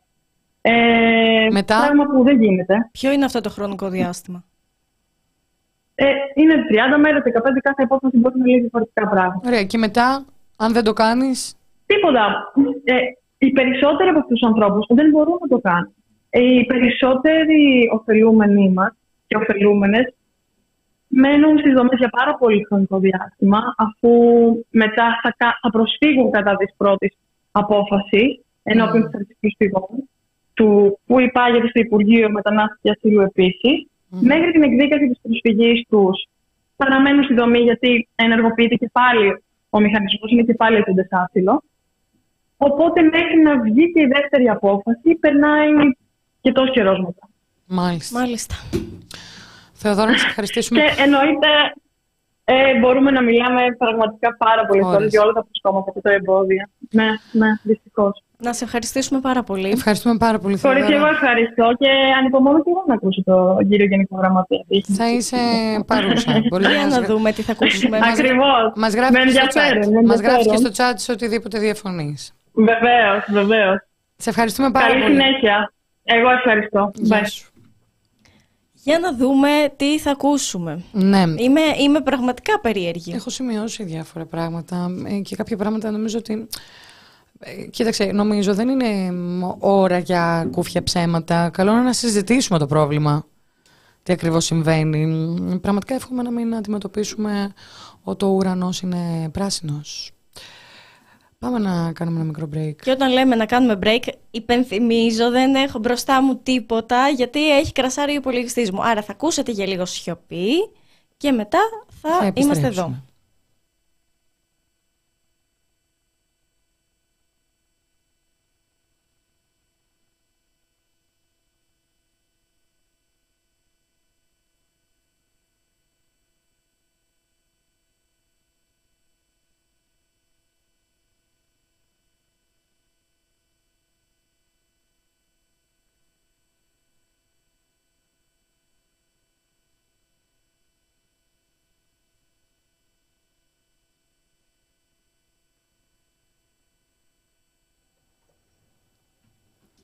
Και επιστρέψαμε πάρα πάρα πολύ γρήγορα. Στην παρέα μας αυτή τη στιγμή είναι ο Μάνος Λογοθέτης, Γενικός Γραμματέας Υποδοχής Ετούντων Άσυλο από το Υπουργείο Μετανάστευσης. Μας ακούτε κύριε Λογοθέτη; Εγώ σας ακούω μια χαρά, ελπίζω και εσείς το ίδιο. Τέλεια. Φυσικά, καλησπέρα. Ε, ελπίζω Καλησπέρα. να ακούγατε και νωρίτερα τη συζήτηση, κύριε Λογοθέτη. Δυστυχώς όχι, αλλά θα με ενημερώσετε, φαντάζομαι. Θα σας Σε ό,τι ενημερώσω. χρειαστεί να απαντήσω. Έτσι. Ε, κύριε Λογοθέτη, θα ξεκινήσουμε λιγάκι από την έκθεση ε, της ΜΚΟ, της RSA Aegean, η οποία μιλάει για συνθήκες εξαθλίωσης ε, με βία, απίστευτες ελλείψεις, έλλειψη επιστημόνων όπως ιατρικού προσωπικού, ε, ψυχοκοινωνικού προσωπικού, δικηγόρων μέσα σε, στις ε, δομές. Ε, ε, φαντάζομαι ότι διαβάσατε, έτσι; Τη διαβάσαμε, ναι. Ναι, Την έχουμε στα χέρια μας αρκετό καιρό τώρα. Ωραία. Εντάξει, εντάξει, Ναι. Είναι μια έκθεση, να θέλετε να τοποθετηθώ επ' αυτού. Ναι. Ε, η οποία έρχεται από μια μη κυβερνητική οργάνωση, καταρχήν η οποία δεν έχει αυτή την ειδίκευση. Δηλαδή έχει την νομική εξειδίκευση και όχι την υποδοχή. Μμμ. Δηλαδή οι συνθήκες και το σχόλιο επί των συνθήκων, των προδιαγραφών κτλ. είναι πάνω στον νόμο. Στον νόμο μπορούμε να συζητήσουμε πάρα πολλά πράγματα και να αμφισβητήσει πολύς οτιδήποτε. Όμως, Ε, Μα είναι λίγο πω σαφές κάτι. ότι αν ο νόμος προβλέπει να παρέχονται ένα, δύο, τρία και εν τέλει δεν παρέχονται. προφανώς, Άρα μια χαρά τα έχουν είναι, εντοπίσει. είναι εξαιρετικό. Ένα λεπτό, ένα λεπτό. Το ότι λένε τι προβλέπει ο νόμος και λένε ότι δεν παρέχεται δεν σημαίνει ότι δεν παρέχει. Μάλιστα. Ο Αφ- νόμος πολλές φορές Ναι. έχει, και, έχει και μία ρευστότητα. Λέει ας πούμε να κάνω αίτηση σε εύλογο χρονικό διάστημα. Εσείς μπορείτε να πείτε το εύλογο χρονικό διάστημα δύο χρόνια, εγώ μπορώ να το πω πέντε μήνες. Σωστά. Άρα ο νόμος κρίνεται στο δικαστήριο σε οποιαδήποτε τέτοια περίπτωση. Υπάρχουν στάνταρ τα οποία ακολουθούμε. Υπάρχουν ευέλτιστες πρακτικές. Υπάρχουν απόψεις επί των βελτίστων πρακτικών. Να πω όμως κάτι. Μία Κύριε, έκθεση, την συγγνώμη, οποία κύριε ξεκινάει Λογοθέτη, ένα στο λεπτό. Νεκταρία. κέδε Λέσβου, στο κέδε Λέσβου Να πω υπάρχει κάτι. ζεστό νερό. Ένα λεπτό. Νεκταρία, να μην Υπάρχει, διακόπτω, προφανώς να υπάρχει. Πολύ καιρό ολοκληρώσω. τώρα. Υπάρχει ζεστό νερό. Υπάρχει ζεστό, τρέχον νερό, μπάνια, ομάδες που θα επιβλέπουν τα μπάνια. Υπάρχουν οι κίσκοι που έχουν μέσα μπάνια, υπάρχουν οι κίσκοι που δεν έχουν μπάνια, υπάρχουν κοινόχρηστα μπάνια. Είναι ένα θέμα το οποίο έχουμε λήξει να σας θυμίσω ότι το ΚΙΤ στη Λέσβο λειτουργεί αυτό το προσωρινό. Από το 20, δύο χρόνια, τρία τώρα. Το 2020 η φωτιά στη Μόρια έγινε 9 Σεπτεμβρίου του 2020. Εκεί, 10 μέρες μετά, ξεκίνησε να λειτουργεί αυτή η δομή προσωρινά. Άρα Προφανώς, υπάρχει, υπάρχει ιατρικό ε, ε, προσωπικό. Υπάρχουν και ψυχολόγοι και διερμηνεί. Προφανώς. Μπορεί να μην. Προσέξτε, υπάρχει λέτε εσείς.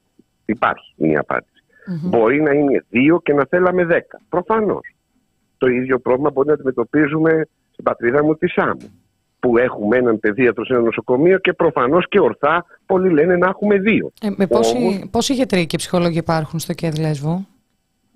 Δεν ξέρω. Υπάρχουν όμως και τρεις οργανώσεις οι οποίες δραστηριοποιούνται. Φαντάζομαι ότι και μία η οποία δραστηριοποιείται εκτός, όπου οι γιατροί χωρίς Δεν ρωτάω για τις οργανώσεις. Άλλο οι γιατί- οργανώσεις και άλλο το, Το κράτος. κράτος. Ε, τι ακριβώς, πόσοι Ακούστε, ψυχολόγοι είναι η από το υγεία κράτος; δίνεται εδώ και 8 χρόνια στο- σε έναν εθνικό φορέα. Δεν είναι το κράτος, δεν παρέχει το ΕΣΥ γιατρούς στις δομές, παρέχει ο ΕΟΔΗ.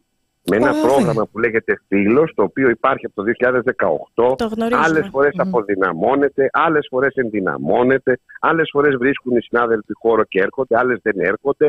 το κράτος οφείλει να έχει ιατροφαρμακευτική περίθαλψη. Έχει.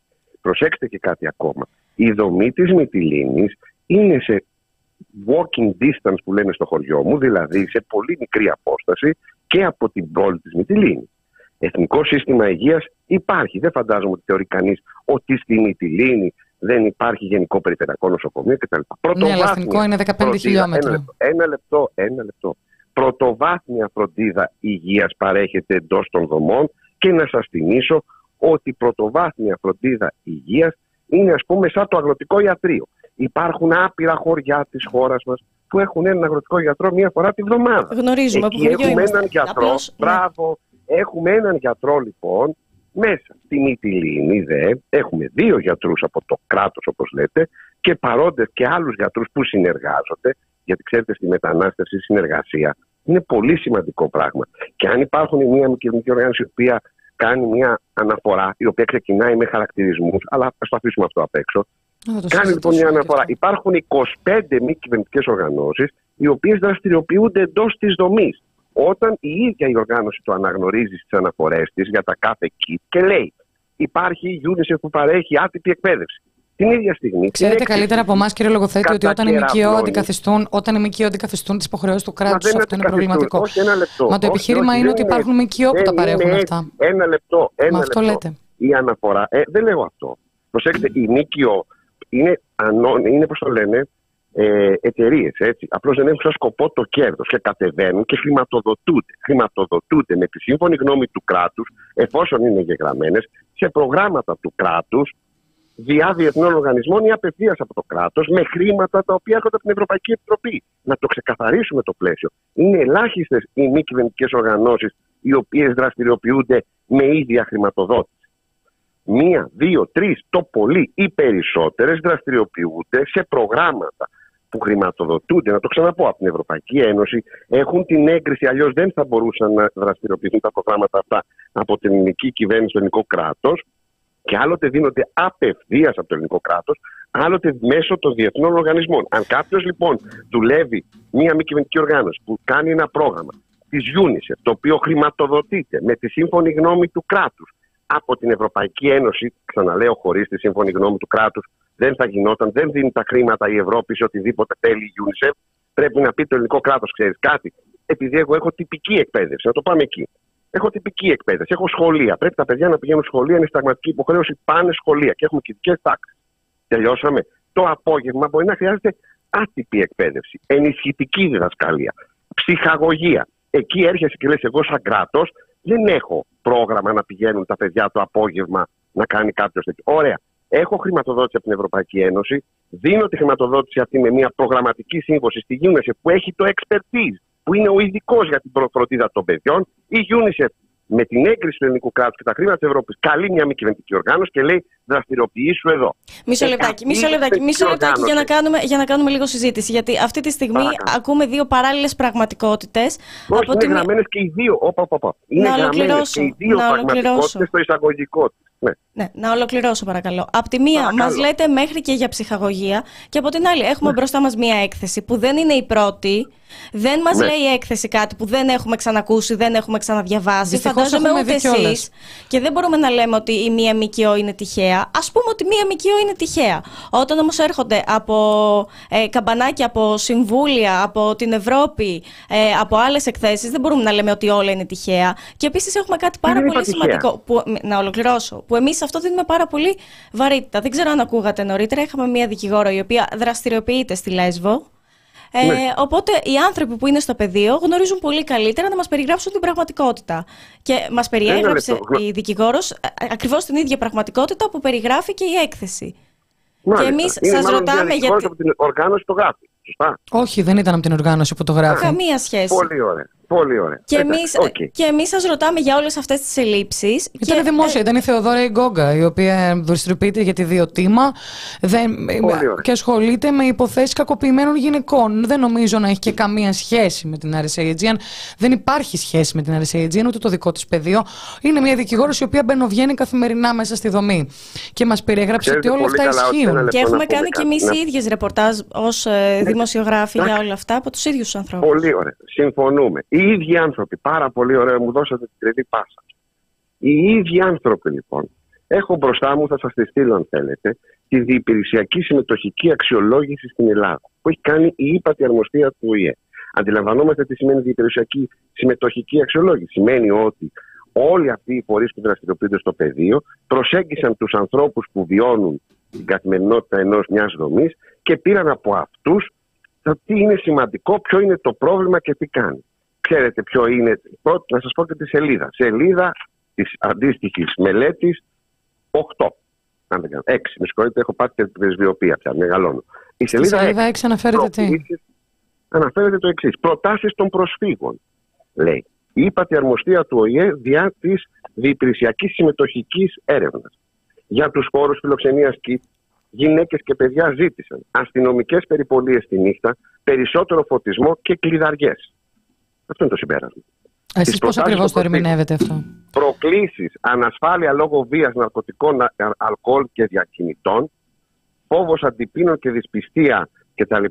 σε περίπτωση αναφοράς περιστατικού έμφυλης βίας, φόβος αναγκαστικής επιστροφής και απέλεση. Εγώ διαβάζω και άλλα πράγματα. Ναι, κύριε Λογοθέτη, δεν ξέρω κατά πόσο διαβάζουμε τα ίδια, τα ερμηνεύουμε τελείως διαφορετικά. Οι συγκεκριμένοι πρόσφυγε.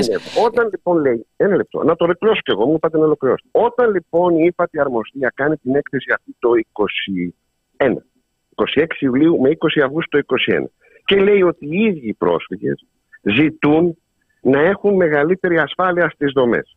Έρχεται η RSA και λέει ότι οι δομές είναι φυλακές, υψηλή επίβλεψη, μεγάλη αστυνόμευση, πουρ, πουρ. Σωστά. Ποιο από τα δύο πρέπει να πιστέψουμε. Τελικά οι ίδιοι άνθρωποι τι ζητάνε στις δομές. Η ασφάλεια από τη φυλακή διαφέρει. Μισό λεπτάκι. Κύριε Λογοθέτη, αφήστε με σας παρακαλώ να, να, αρθρώσω, να αρθρώσω μία πρόταση. για να το ξεκαθαρίσουμε για μας είναι κάτι το οποίο κάποιος είναι κλειδωμένος μέσα, απαγορεύεται να βγει, έχει συγκεκριμένη έξοδο και προάβλιο της φυλακής. Περιγράφεται το κέδε λέσβου. για μία Όχι βέβαια. Όχι βέβαια. Σε όλα τα κίτ η πρόσβαση σε αυτά είναι ελεύθερη. Η έξοδος των υποφελουμένων από το πρωί μέχρι αργά το βράδυ. Το βράδυ κλείνει η δομή και δεν απαγορεύεται. απαγορεύεται. Λέμε ότι μετά, όχι βέβαια, απαγορεύεται η έξοδος. Ε, Όμως, εάν μείνεις απ' έξω, το διάβασα στην αναφορά, δεν λέει πουθενά ότι θα υποστείς κάποια ποινή. Απαγορεύεται η έξοδος. Ένα λεπτό. Λέμε ότι απαγορεύεται να βγεις μετά τις 9 η ώρα. Απαγορεύεται να βγεις μετά τις 9 η ώρα. Αν είμαι προσφύγης και θέλω να βγω μετά τις 9, δεν μπορώ.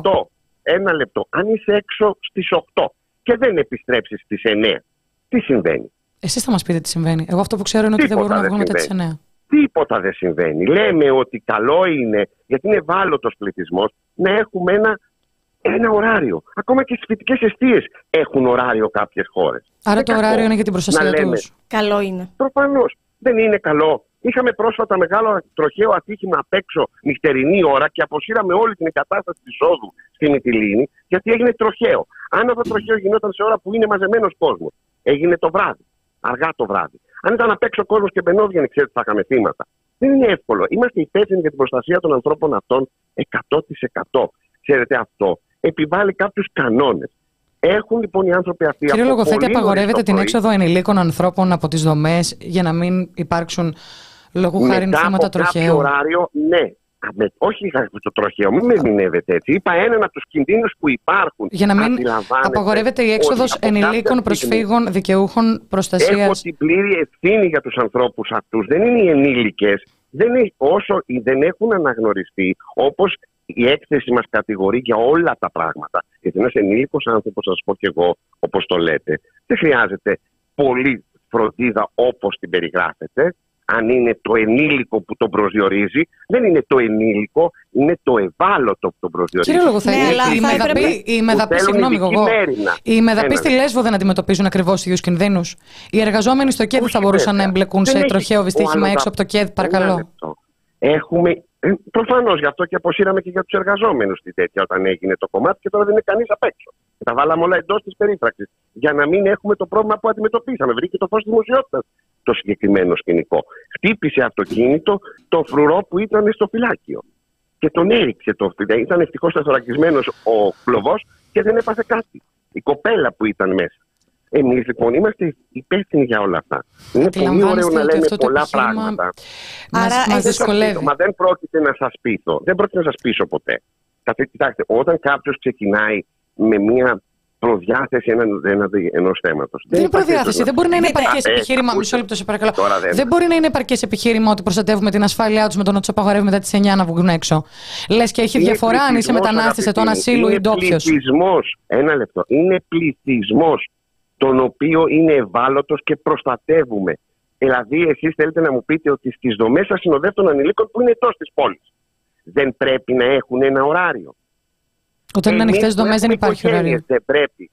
Όταν είναι ανοιχτές, ε, τότε όλες οι μη κυβερνητικές οργανώσεις, επειδή έχουν ωράριο στο οποίο επιβάλλουν στα παιδιά που φιλοξενούν για τη δικιά τους προστασία, όπως κάνουμε και πολλοί στα παιδιά μας. Όταν είναι ένα παιδί, του λέμε να έρθει εκεί την ώρα. Και γνωστός μας να είναι ευάλωτο σε συγκεκριμένες τέτοιε, βάζουμε κανονισμούς. Τους ζητούν τους κανονισμούς οι ίδιοι οι άνθρωποι αυτοί. Δεν αισθάνονται ότι απειλούνται από κάτι. Επίσης, το άλλο που ήθελα να τονίσω, με συγχωρείτε κύριε Λογοθέτη, είναι το εξής: ναι. Ότι οι άνθρωποι όταν ζητούν ε, περισσότερες περιπολίες, δεν ζητούν περισσότερες περι, περιπολίες σε βάρος τους, αλλά για να προστατεύονται από τους διάφορους κινδύνους. Όμως, επειδή θα θέλω να προχωρήσουμε λιγάκι. Δεν είδετε εσείς αυτό. Έχετε κάνει σε δομή. Εγώ ήμουν τέσσερα χρόνια από τη ζωή μου στη δομή. Μέσα. Ήμουν ο γιατρός. Οπότε ο ίδιος άνθρωπος που ελέγχεται να μπαινοβγαίνει. Ο γιατρός. Ένα λεπτό. Ο μοναδικός γιατρός από το 15 ως το 19 που τώρα έχουμε την απέτηση να έχουμε πολλούς γιατρούς κλπ. Παλεύουμε για να έχουμε. Δεν έχουμε την δεν απέτηση. Είναι απέτηση είναι, θα έπρεπε να είναι αυτονόητο. Δεν είναι ε, απέτηση. Όχι, στιγμή... δεν είναι αυτονόητο. Λέει το, ο νόμος που λέτε, γι' αυτό σας λέω. Ο νόμος λέει ότι πρέπει να λαμβάνουν ελεύθερα η ατροφαρμακευτική περίθαλψη. Αυτό λέει. Δεν λέει πουθενά ότι πρέπει να είναι 24 ώρα μέσα ένας γιατρός.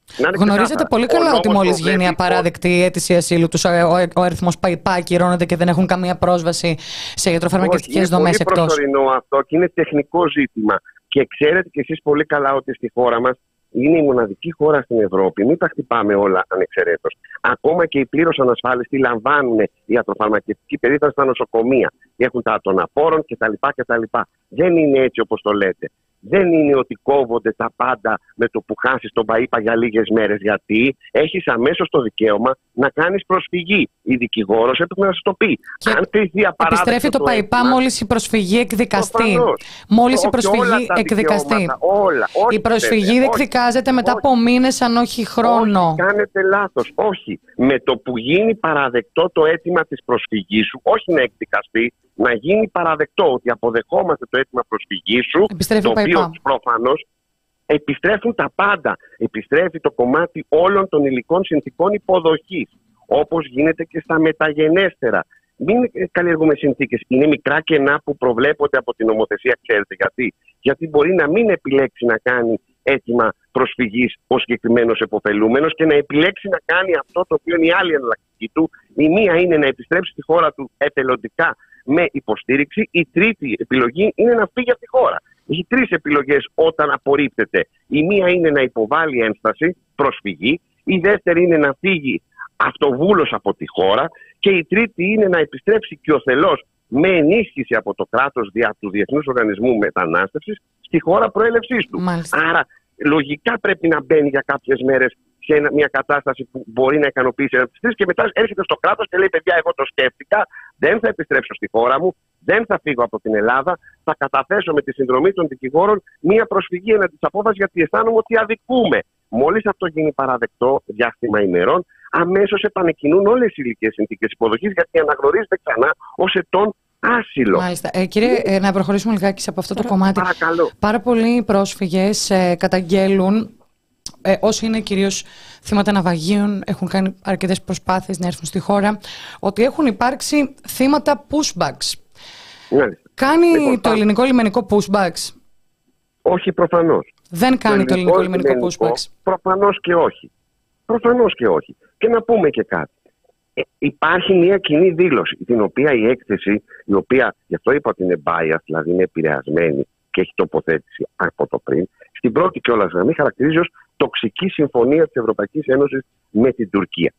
Ο χαρακτηρισμός δεν ανήκει σε μένα, στην έκθεση ανήκει.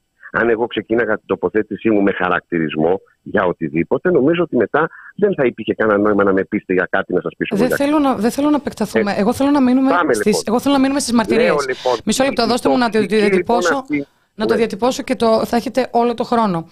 Καταγγέλουν κλοπή τη μηχανής από, από τη βάρκα τους και επιστροφή. Το ναι. δεύτερο που καταγγέλνουν είναι ότι αν καταφέρουν και φτάσουν ε, και πατήσουν τα πόδια τους σε έδαφος, διότι το άλλο η ελληνική κυβέρνηση το αναφέρει ως απόθεση και όχι ως επαναπρόθεση, αν καταφέρουν και πατήσουν τα πόδια τους δια της απαγωγής κουκουλοφόρων, τους πηγαίνουν σε μυστικές τοποθεσίες, τους κλέβουν τα προσωπικά τους αντικείμενα και αργά το βράδυ κάνουν pushback. Αυτό καταγγέλλεται από υπηκού διαφορετικών χωρών. Δεν νομίζω να συνεννοήθηκαν όλοι μαζί μεταξύ τους. Έτσι. Ναι.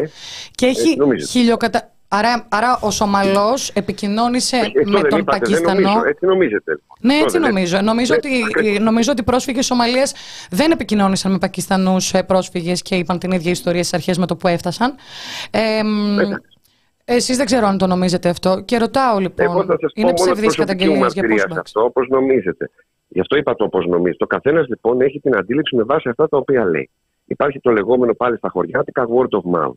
Οι ιστορίες που έχω ακούσει εγώ ως γιατρός έχουν μία πιστότητα η μία πάνω στην άλλη περίπου το 90% και έχω δει χιλιάδες. Αυτό τι σημαίνει, ότι όλοι οι άνθρωποι αυτοί έχουν την αδυναμία συνεννόησης; Είναι μια ιστορία η οποία λέγεται Μένει να εξακριβωθεί. Χαίρομαι που κάνουν τις καταγγελίες και οι καταγγελίες αυτές θα διερευνηθούν. Ό,τι κι άλλο να σας πω είναι, ε, δεν ανήκει στο πλαίσιο της ε, σύγχρονης ελληνικής δημοκρατίας. Μια καταγγελία γίνεται, διερευνάται, πάει σε ένα δικαστήριο ενδεχομένω, αν κρυθεί από τον εισαγγελέα ότι πρέπει να πάει στο δικαστήριο και αυτός ο οποίος έκανε κάτι το οποίο είναι παράνομο διώκεται και καταδικάζεται. Απλώς οι ιστορίες είναι αυτές που λέμε. Επειδή έχουμε δει και υλικό και φωτογραφίες και βίντεο. Και να, να η καραμέλα της Μικρής Μαρίας είναι πάρα πολύ. Εμείς δεν θέλουμε. Ακούστε, εμείς δεν μπαίνουμε σε ένα διάλογο. Δεν μπαίνουμε σε διάλογο. Θυμάστε τι... όμως, ένα λεπτό, το θυμάστε εκεί. Κύριε Λογοθέτη. Εκεί συνεννοηθήκαν όλοι τυχαία και είπαν την ίδια ιστορία. Μισό λεπτάκι τώρα, για να μην πάμε αλλού την κουβέντα και σε καραμέλες και σε γνωστά αφηγήματα. Μα είναι καραμέλες. Καραμέλα είναι και αυτό ότι έρχονται κάποιοι καταγγέλνουν κάποιους πουλοφόρου ότι τους συλλαμβάνουν και τους πάνε πίσω. Να το πω και εγώ καραμέλα και να τελειώσω με αυτό. Αν θέλετε να συζητήσουμε την ουσία, συζητήσουμε την ουσία. Η ουσία λοιπόν είναι ότι είναι ιστορίες, είναι αναφορές. Διερευνούνται και αν βρεθεί κάποιος ότι είναι ένοχος για κάτι τέτοιο, θα καταδικαστεί, σα διαβεβαιώνω. Δεν μπορώ να σα διαβεβαιώσω περισσότερο γιατί δεν είμαι δικαιοσύνη. Mm-hmm. Αλλά αυτό είναι. Αυτή είναι η, η σύγχρονη δημοκρατία. Αυτό εμπεριέχει. Ποιες κινήσει κάνει, κάνει δικαιοσύνη για διερεύνηση, οι προανακριτικές αρχές, λιμενικό και αστυνομία; κάνει δικαιοσύνη. Εγώ θεωρώ τον εαυτό σας δικαιοσύνη, γιατί εγώ δεν, το, δεν είμαι η δικαιοσύνη. Ξέρετε, η δικαιοσύνη στη δημοκρατία είναι εξάρτητη. Όχι, θεωρούμε τον εαυτό μας ε, ε, το, το δεσμό μεταξύ εξουσίας και λαού. Για να εξηγήσουμε στο λαό τι ακριβώς κάνει η εξουσία. Κάνετε, Αυτή τη στιγμή ρωτώ την εξουσία τι συμβαίνει. Εκεί στη θεώρηση τότε. Είναι ιδεολογική πολιτική λάθος θεώρηση. Η εξουσία με το λαό στη δημοκρατία έχει πολλές σχέσεις. Η μία είναι η νομοθετική, η άλλη είναι η εκτελεστική. Υπάρχει και η δικαιοσύνη. Έχει μία σχέση εξουσίας με το λαό, η οποία όμως δεν περνάει από τις άλλες εξουσίες. Δεν είναι μία η εξουσία. Σε άλλα καθεστώτα η εξουσία είναι μοναδική και επιβάλλεται οριζόντια σε όλους. Εδώ υπάρχουν διακρίσεις των εξουσιών. Επομένως εγώ, εκπροσωπώντας την κυβέρνηση αν θέλετε, μπορώ να σας μιλήσω για αυτό το οποίο κάνει η κυβέρνηση. Η κυβέρνηση λοιπόν όρισε έναν άνθρωπο υπεύθυνο για όλα αυτά την προστασία των θεμελιωδών δικαιωμάτων, καταβάλει κάθε προσπάθεια. Σήμερα κιόλας έγινε μια διάσωση στον Εύρο να σώσουμε ό,τι μπορούμε να σώσουμε.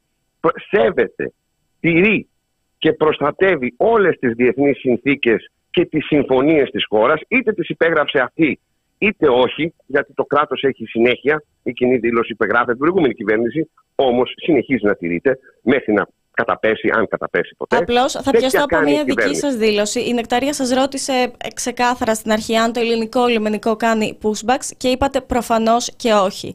Άρα. Ε, ναι, το, το επαναλαμβάνετε. Άρα, άρα είναι στη δικαιοσύνη και διερευνάτε ή προφανώς και όχι. Και άρα είστε αρμόδιο να απαντάτε ή όχι. Θέλω να κάνω μια συγκεκριμένη ερώτηση. Από τη στιγμή που έχουν δεν μπορώ δει να νομίζω κάτι. Προφανώς Φυσικά. Προφανώς για μένα λοιπόν. Και προφανώς ναι. Είναι, ε, εσείς, ακούστε με. Να διατυπώσω το ερώτημά μου απλώς, γιατί δεν το έχω ναι. διατυπώσει το ερώτημά μου. Ε, άρα, ουσιαστικά, ναι. τι έχετε να πείτε για όλα αυτά τα βίντεο ε, που βλέπουν το φως της δημοσιότητας, που δείχνουν το ελληνικό λιμενικό να κάνει pushbacks; Τουρκική προπαγάνδα, μάλλον.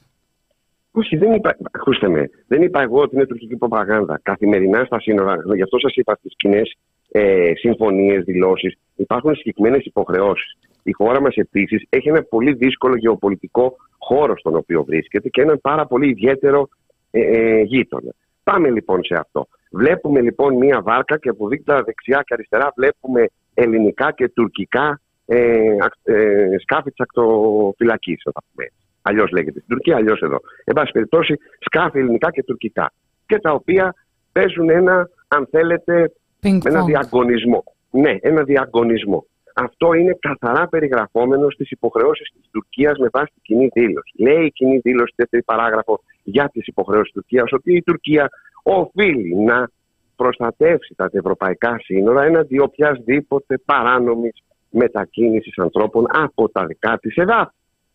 Αυτό το πινκ παίζεται. Θυμίζουμε στην Τουρκία την υποχρέωση που έχει αναλάβει έναντι της Ευρώπης, ξαναλέω, από μια κοινή δήλωση που γράφει την προηγούμενη κυβέρνηση. Το θυμίζουμε και, και εμείς μπαίνοντας αυτό το Μπράβο. παιχνίδι του πινκ-πονγκ. Εκεί λοιπόν, ένα λεπτό, ένα λεπτό. Εκεί λοιπόν η Τουρκία αναλαμβάνει το ρόλο που πρέπει να έχει και αναγκαστικά κάνει αυτό που πρέπει να κάνει, που έχει υπογράψει. Και το κάνει, ξέρετε γιατί, γιατί όλοι μας όταν υπέγραψαν αυτή την κοινή δήλωση θεώρησαν ότι η Τουρκία είναι μια χώρα που σέβεται το διεθνές δίκαιο. Και γι' αυτό το λόγο αναγνώρισαν το δικαίωμα στη χώρα αυτή να κάνει αυτό το πράγμα. Είναι τόσο απλό. Αναφερόμαστε σε βίντεο τα οποία παίρνουν το φως της δημοσιότητας και δείχνουν προσφυγικές λέμβους μέσα στα ελληνικά χωρικά ύδατα, τα οποία σπρώχνονται πίσω. Μάλιστα. Ωραία, από, ωραία. από το ελληνικό λιμενικό. Μένει... Χωρίς τουρκικέ. Τα ελληνικά χωρικά ύδατα, δεν ξέρω ποια ε, είναι η δικιά σας αντίληψη για αυτά, δεν φαίνονται σαφώς σε ένα βίντεο. Ε, φαντάζομαι δεν παραβιάζει το ελληνικό λιμενικό τα, τα υδάτινα σύνορα. Περνάει το ελληνικό λιμενικό στην Τουρκία; Ακούστε με, είναι πολύ δύσκολη κουβέντα. Όποιος έχει εμπειρία στη θάλασσα, αντιλαμβάνεται ότι στη θάλασσα η ακριβή τοποθέτηση δίνεται από ένα GPS, για παράδειγμα, το οποίο έχει και μια μεγάλη απόκληση, να ξέρετε. Δεν είναι ακριβώς πάνω στη γραμμή και δεν φαίνεται η γραμμή, δεν είναι ορατή.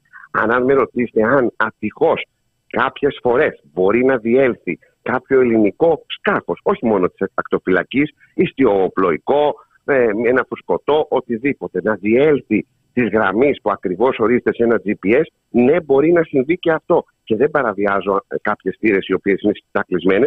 Όποιοι ασχολούνται με τη θάλασσα και οι ψαράδες μας κτλ. ξέρουν πολύ καλά τι ακριβώς εννοώ. Άρα, αφήστε τώρα, η εικόνα είναι κάτι το οποίο μένει να κρυθεί από αυτούς που πρέπει να την κρίνουν. Και σας λέω, okay. ούτε εσείς ούτε εγώ δεν είμαι δικαστήριο. Άρα, Όποιος κάθε φορά που διαρρέει κάποιο βίντεο και δείχνει την ελληνικό λιμενικό να σπρώχνει προσφυγική λέμβο, ήταν γιατί κατά λάθος διήλθε των συνόρων.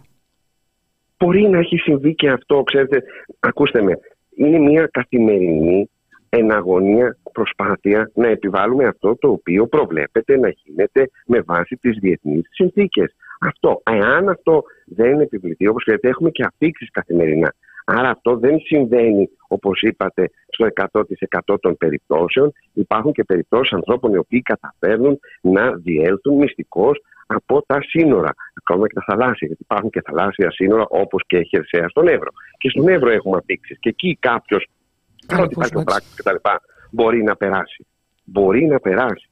Αν, να το πούμε και έτσι, όπως λέτε και εσείς, κάνει pushback. Αν βάλουμε λοιπόν το φράκτη, δεν θα γίνεται κανένα όπως το λέτε εσείς. Σωστά, δεν θα υπάρχει ανάγκη. Ναι. Άρα βάζουμε το φράκτη για να σταματήσουμε τα pushbacks. Όχι, βάζουμε το φράχτη γιατί εμείς πιστεύουμε σαν κυβέρνηση ότι η χώρα αυτή έχει σύνορα. Το ίδιο πιστεύουν αυτή τη στιγμή και οι περισσότερες κυβερνήσεις της Ευρώπης. Τώρα που δεν υπάρχει φράχτης, άρα γίνονται pushbacks. Δεν γίνονται pushback, δεν είπα αυτό. Είπα ότι αυτή τη στιγμή που, γίνεται, που υπάρχει ο φράχτης υπάρχουν και αφήξεις. Εγώ αυτό είπα. Υπάρχουν και αφήξεις. Οι οποίες όλες καταλήγουν σε, σε camps στον Εύρο τι με ρωτάτε τώρα. Εμείς γνωρίζουμε αυτές οι οποίες φτάνουν σε εμάς. Όχι προφανώς, να σας πω και ένα άλλο για να το πούμε και αυτό, γιατί το όχι προφανώς.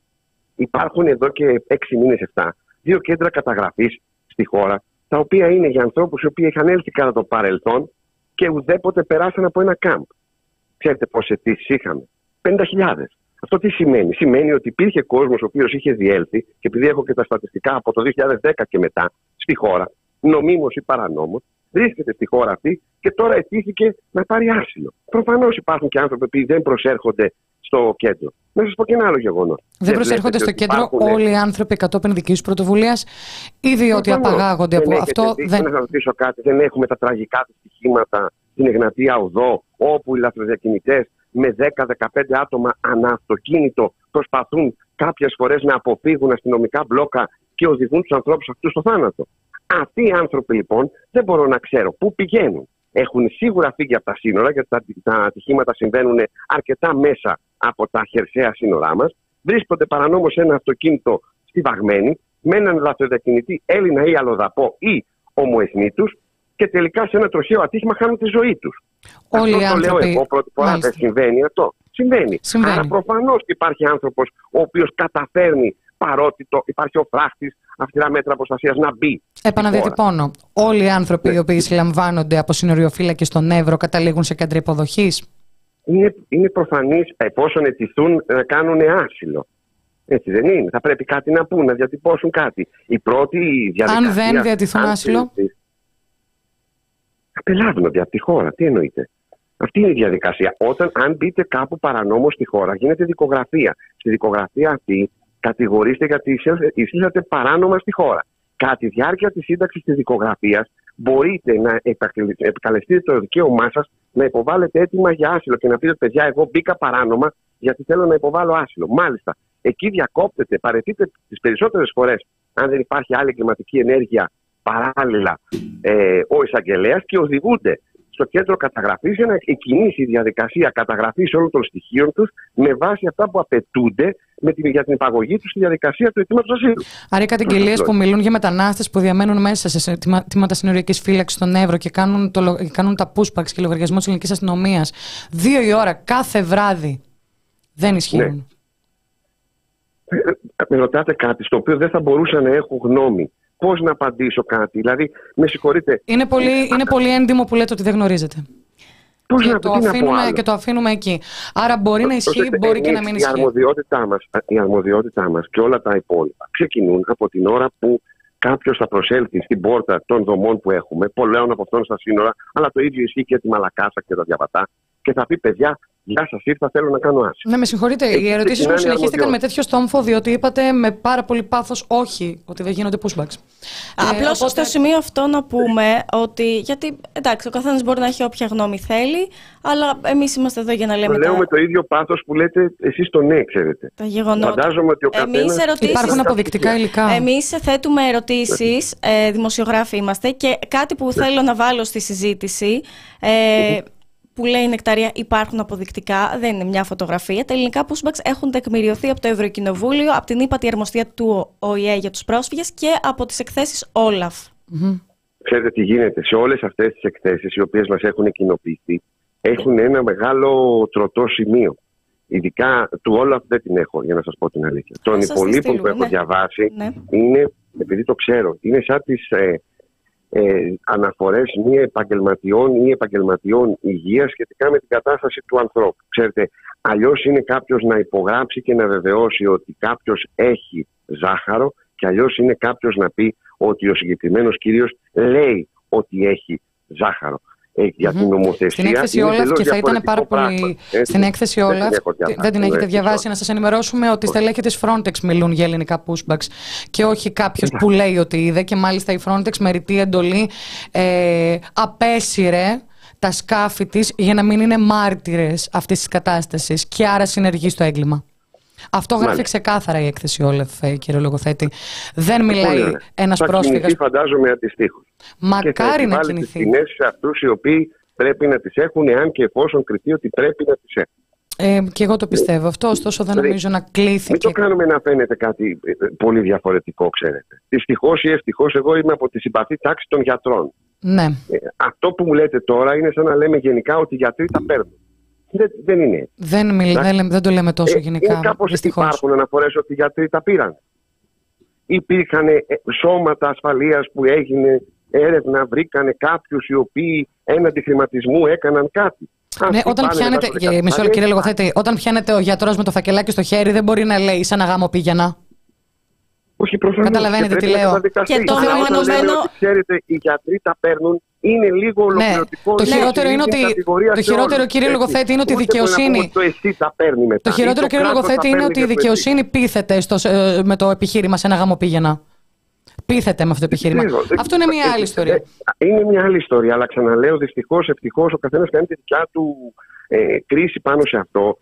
Έτσι είναι αυτό το σύστημα της δημοκρατίας που έχουμε. Είναι έτσι. Έχουμε δια, διάκριση των εξουσιών και εκεί μένουμε. Μάλιστα. Δεν μπορούμε να πάμε. Δεν, θα, μπο- δεν έχω Αυτό δικαίωμα ακριβώς εξ είναι η νόμου. δημοκρατία που ζούμε και γι' αυτό το Έτσι λόγο δεν είναι. δεκάδες εκθέσεις μιλούν για το πώς έχει πτωχεύσει η δημοσιογραφία σε αυτόν τον τόπο. Ναι, γιατί είναι αλλά εκατόν- εμένα δεν μ' αρέσει, ε, να σας πω κάτι. Δεν μ' αρέσει γενικά να κάνουμε ούτε για τη δημοσιογραφία, ούτε για την ιατρική, ούτε για τα σώματα ασφαλείας, ούτε για τις μη κυβερνητικές οργανώσεις, να μην κάνουμε κρίσεις οριζόντιες κατά το δοκούν. Δεν κάνουμε Όποιος από τσουβάλιασμα. όλες αυτές- Α- έτσι, αυτό λέω, μην τσουβαλιάζουμε.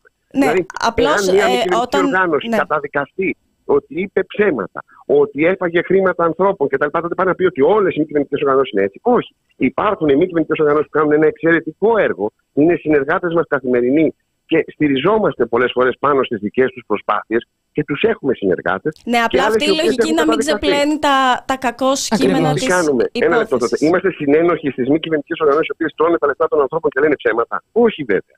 Αλλά δεν Άρα, κάνουμε άρα, τσουβάλιασμα. κάποιες, άρα, μισό λεπτάκι. Άρα, επειδή κάποιες ΜΚΟ κάνουν πάρα πολύ καλή δουλειά, τότε όλες οι ΜΚΟ κάνουν καλή δουλειά; Όχι βέβαια. Άρα, να κρίνουμε και τέτοιο. τις ΜΚΟ που δεν κάνουν καλή δουλειά. Γιατί Να εμείς δεν πηγαίνουμε βγάλαμε. κατά περίπτωση. Προφανώς. Προφανώς. Ωραία, αυτή τη στιγμή εμείς Α, κρίνουμε δεν τα κάνουν σώματα όλες ασφαλείας που καλή δεν δουλειά. κάνουν καλή δουλειά. Δεν βγάλαμε νύχια σε βάρος του λιμενικού ταμείου στον Πειραιά. Μιλάμε για αυτή τη στιγμή. Αυτό λέω. Ωραία, Ωραία, δεν Άρα είπε δεν πάμε κα- στη Λίβιν. Αν κάποιος από όλους αυτούς τους φορείς έχει κάτι το οποίο είναι σάπιο μέσα του, θα πρέπει αυτό το σάπιο να αφαιρεθεί, να καταδικαστεί και να οδηγηθεί εκεί που πρέπει να οδηγηθεί. Θα Αν πρέπει, κάνουμε ναι. εμείς Θα τη πρέπει, δίκη, ναι. Θα πρέπει. ε, δεν μπορούμε να κάνουμε. Να γίνουμε δικαστές. Εγώ δεν έχω Όχι, κάνει όχι, την δεν καριέρα είπα, ακόμα. θα, δεν είπα Θα θα, την κάνουμε. δεν είπαμε θα έπρεπε. Λέμε, Ναι, εγώ τότε δεν προσωπικά ξέρεις. δεν είπα θα έπρεπε. Λέω θα πρέπει. Αυτό που λέτε και εσείς ναι, θα πρέπει να συμβεί. Συμφωνώ. Τώρα τι θα συμβεί; Συμφωνώ. Έχει τρόπο. Δηλαδή, θα πω και κάτι άλλο. Ναι. Α πούμε, οι, οι συμπαθείς δικηγόροι της μη κυβερνητικής οργάνωσης. Α κάνουν τη προσφυγή παρατέρω. Για αυτά. Και ας πατήσουν πάνω στα στοιχεία που υπάρχουν. Κάνουν, και γίνονται. συνεχίσουν. Ε, αυτό. Γίνονται Ε, ενέργειες. Γίνονται. θα Να υπάρξουν προχωρήσει. καταδίκες. Να, υπά, να προχωρήσει το θα θέμα. υπάρξουν. Η- Η, Μακάρι. πρώτη καταδίκη που έχει υπάρξει και έχει υπάρξει καταδίκη ήταν για μένα περιστατικό, αν θυμάμαι καλά, του 2017-2018. Από για τότε αντίστοιχη έχουμε, περίπτωση. έχουν φτάσει στη Ναι, από δικαιοσύνη. τότε έχουν περάσει. Ναι, α, τότε αποδόθηκε. Δυστυχώς έχουμε και αυτό το πρόβλημα, γι' αυτό και εμείς λέμε ότι πρέπει να αλλάξουμε το σύστημα που αποδίδει τη δικαιοσύνη πιο, γρ- να γίνει πιο γρήγορα. Πολλά πρέπει να Φαντάζομαι αλλάξουν. ότι αν το αλλάξουμε αυτό στη δικαιοσύνη και γίνει πιο γρήγορο, μην ασκηθεί η κριτική που ασκείται και στο άσυλο, γιατί παλιά λέγαμε ότι το άσυλο αργεί πάρα πολύ. Τώρα η κριτική είναι ότι γίνεται τόσο γρήγορα που μάλλον ποιοτικά δεν του καλύπτει τον, ε, τον άνθρωπο. Ναι, Ε, υπάρχει τώρα τεράστιο. απαντήσουμε. Μισό Πότε- λεπτάκι. Και όταν ναι, υπάρχουν πότε πρέπει να διαρροέ. γίνει αυτό. Κύριε Λογοθέτη, ε, δεν θέλουμε να. ε, από το 0 στο 100 πηγαίνουμε. Είναι άλλο, παρακαλώ, να επιταχυνθούν οι διαδικασίες για το άσυλο για να μην, μπαίνεις, σε- να μην μένεις σε ένα προκεκά τόσους μήνες ένας άνθρωπος και άλλο να υπάρχουν διαρροές για οδηγίες απόρριψης με όρους κάνουλας. Ε, σοριδών να απορρίπτονται οι αιτήσεις ασύλου. Λάθος κάνετε. Σοριδών αναγνωρίζονται δυστυχώς. ε, δεν είναι, ακούστε με. Ε, ε, Μένετε στην περίπτωση αυτού που απερίπτεται. Αν υπήρχε αυτό που λέτε, ότι σοριδών απορρίπτονται οι αιτήσεις, τα νησιά μας, που είναι οι χώροι που λέει η, η έκθεση ότι κρατούνται μέχρι να βγει απόφαση κτλ. κτλ θα είχαν γεννήσει. Μένουμε στην Δυστυχώς πραγματικότητα, υπάρχει κύριε το Λογοθέτη. εξής. Το Όταν παράδοξο υπάρχει. Ποιο είναι; Η πραγματικότητα, ποια είναι το παράδοξο της πραγματικότητας; Εάν τους απορρίπταμε τόσο πολύ όσο λέγεται, εσύ λίβδιν, τσουβάλιασμα, κατά χιλιάδες απορρίπτονται γρήγορα και δεν υπάρχει ποιότητα, θα ήταν γεμάτα τα νησιά με απορριφθέντες. Αυτή τη στιγμή στα νησιά μας φιλοξενούμε ελάχιστο πληθυσμό. Ελάχιστο. Κάποτε είχα μόνο στη Σάμου 7.500 το 18. Σήμερα ξέρετε ότι όλα τα νησιά έχουν λιγότερο από 4.000. Μάλλον, 3.000. μάλλον ε, τώρα είναι Άρα, απίστευτο και μάλλον ξέρετε. αναγνωρίζονται και μπορεί να αναγνωρίζονται διάφοροι πολύ γρήγορα επίσης. Γιατί υπάρχουν και κάποιες, όπως όλοι εντοπίζουν την κριτική σε κάποιες εθνότητες, οι οποίες προφανώς και θα μπορούσαν να αιτηθούν ασύλου και στην Τουρκία. Υπάρχουν πολλές άλλες εθνότητες που άμεσα αναγνωρίζονται ως πρόσφυγες και περνάνε γρήγορα. Παίρνουν τα χαρτιά τους, παίρνουν τα διαβατήριά τους, μπορούν να βρουν μια θέση στο ήλιος, μπορούν να κάνουν ό,τι θέλουν πολύ γρήγορα. Το, το θετικό δεν το λέμε. Εντοπιζόμαστε μόνο σε αυτούς οι οποίοι εμπίπτουν σε μια κυβερνητική απόφαση, σε μια κία κοινή υπουργική, με συγχωρείτε, η οποία λέει με βάση την εισήγηση του ασύλου ότι κάποιες χώρες, η Τουρκία έχει πολύ καλές σχέσεις και θα μπορούσαν να προστατεύσουν αυτούς τους ανθρώπους. Και λέμε, ότι όχι, γιατί γίνεται αυτός σε αυτούς. Οι υπόλοιποι όλοι, και σας λέω τα νούμερα, δείχνουν μια πραγματικότητα. Κατά την κρίση σας, κύριε Λογοθέτη, για ποιο λόγο άνθρωποι οι οποίοι, εφόσον είναι τόσο καλές συνθήκες στην Τουρκία, επιλέγουν κατά χιλιάδες στην Ελλάδα; Ακούστε με. Η μετανάστευση έχει δύο οδούς. Έχει την μετανάστευση την νόμιμη, αυτή η οποία ουσιαστικά ε, θεωρεί ότι ο άλλος πρέπει να ζητά καλύτερες συνθήκες διαβίωσης, επιβίωσης, οικονομικούς λόγους κτλ. Και έχει και το προσφυγικό. Το προσφυγικό είναι κάτι πολύ συγκεκριμένο. Ο άνθρωπος φεύγει από μια χώρα και πάει και αιτείται άσυλο για να προστατευτεί από τη χώρα του. Καταρχήν λοιπόν πρέπει να μας αποδείξει ότι έχει τέτοιο κίνδυνο, διατρέχει τέτοιο κίνδυνο. Δεύτερον, υπάρχουν χώρες όπως είναι η Τουρκία που κατά κοινή ομολογία σας λέω έχουν αναγνωριστεί ως ασφαλείς χώρες. Γι' αυτό και τους χρηματοδοτούμε για να, να έχουν ε, πώς το λένε, να δουλεύουν πάνω στο προσφυγικό. Έχουμε κέντρα, έχουμε παρουσία της ύπατη. Πρόσφυγας, να πω μόνο για να μην ε, έτσι μένουμε και ναι. σε παλιά αφηγήματα. Πρόσφυγας δεν είναι όποιος φεύγει από τη χώρα του γιατί κινδυνεύει, γιατί έχει πόλεμο. Είναι γιατί... Είπα εγώ πόλεμο. Όχι, γιατί δεν... μπορεί να φεύγει, ας πούμε, από τη χώρα του.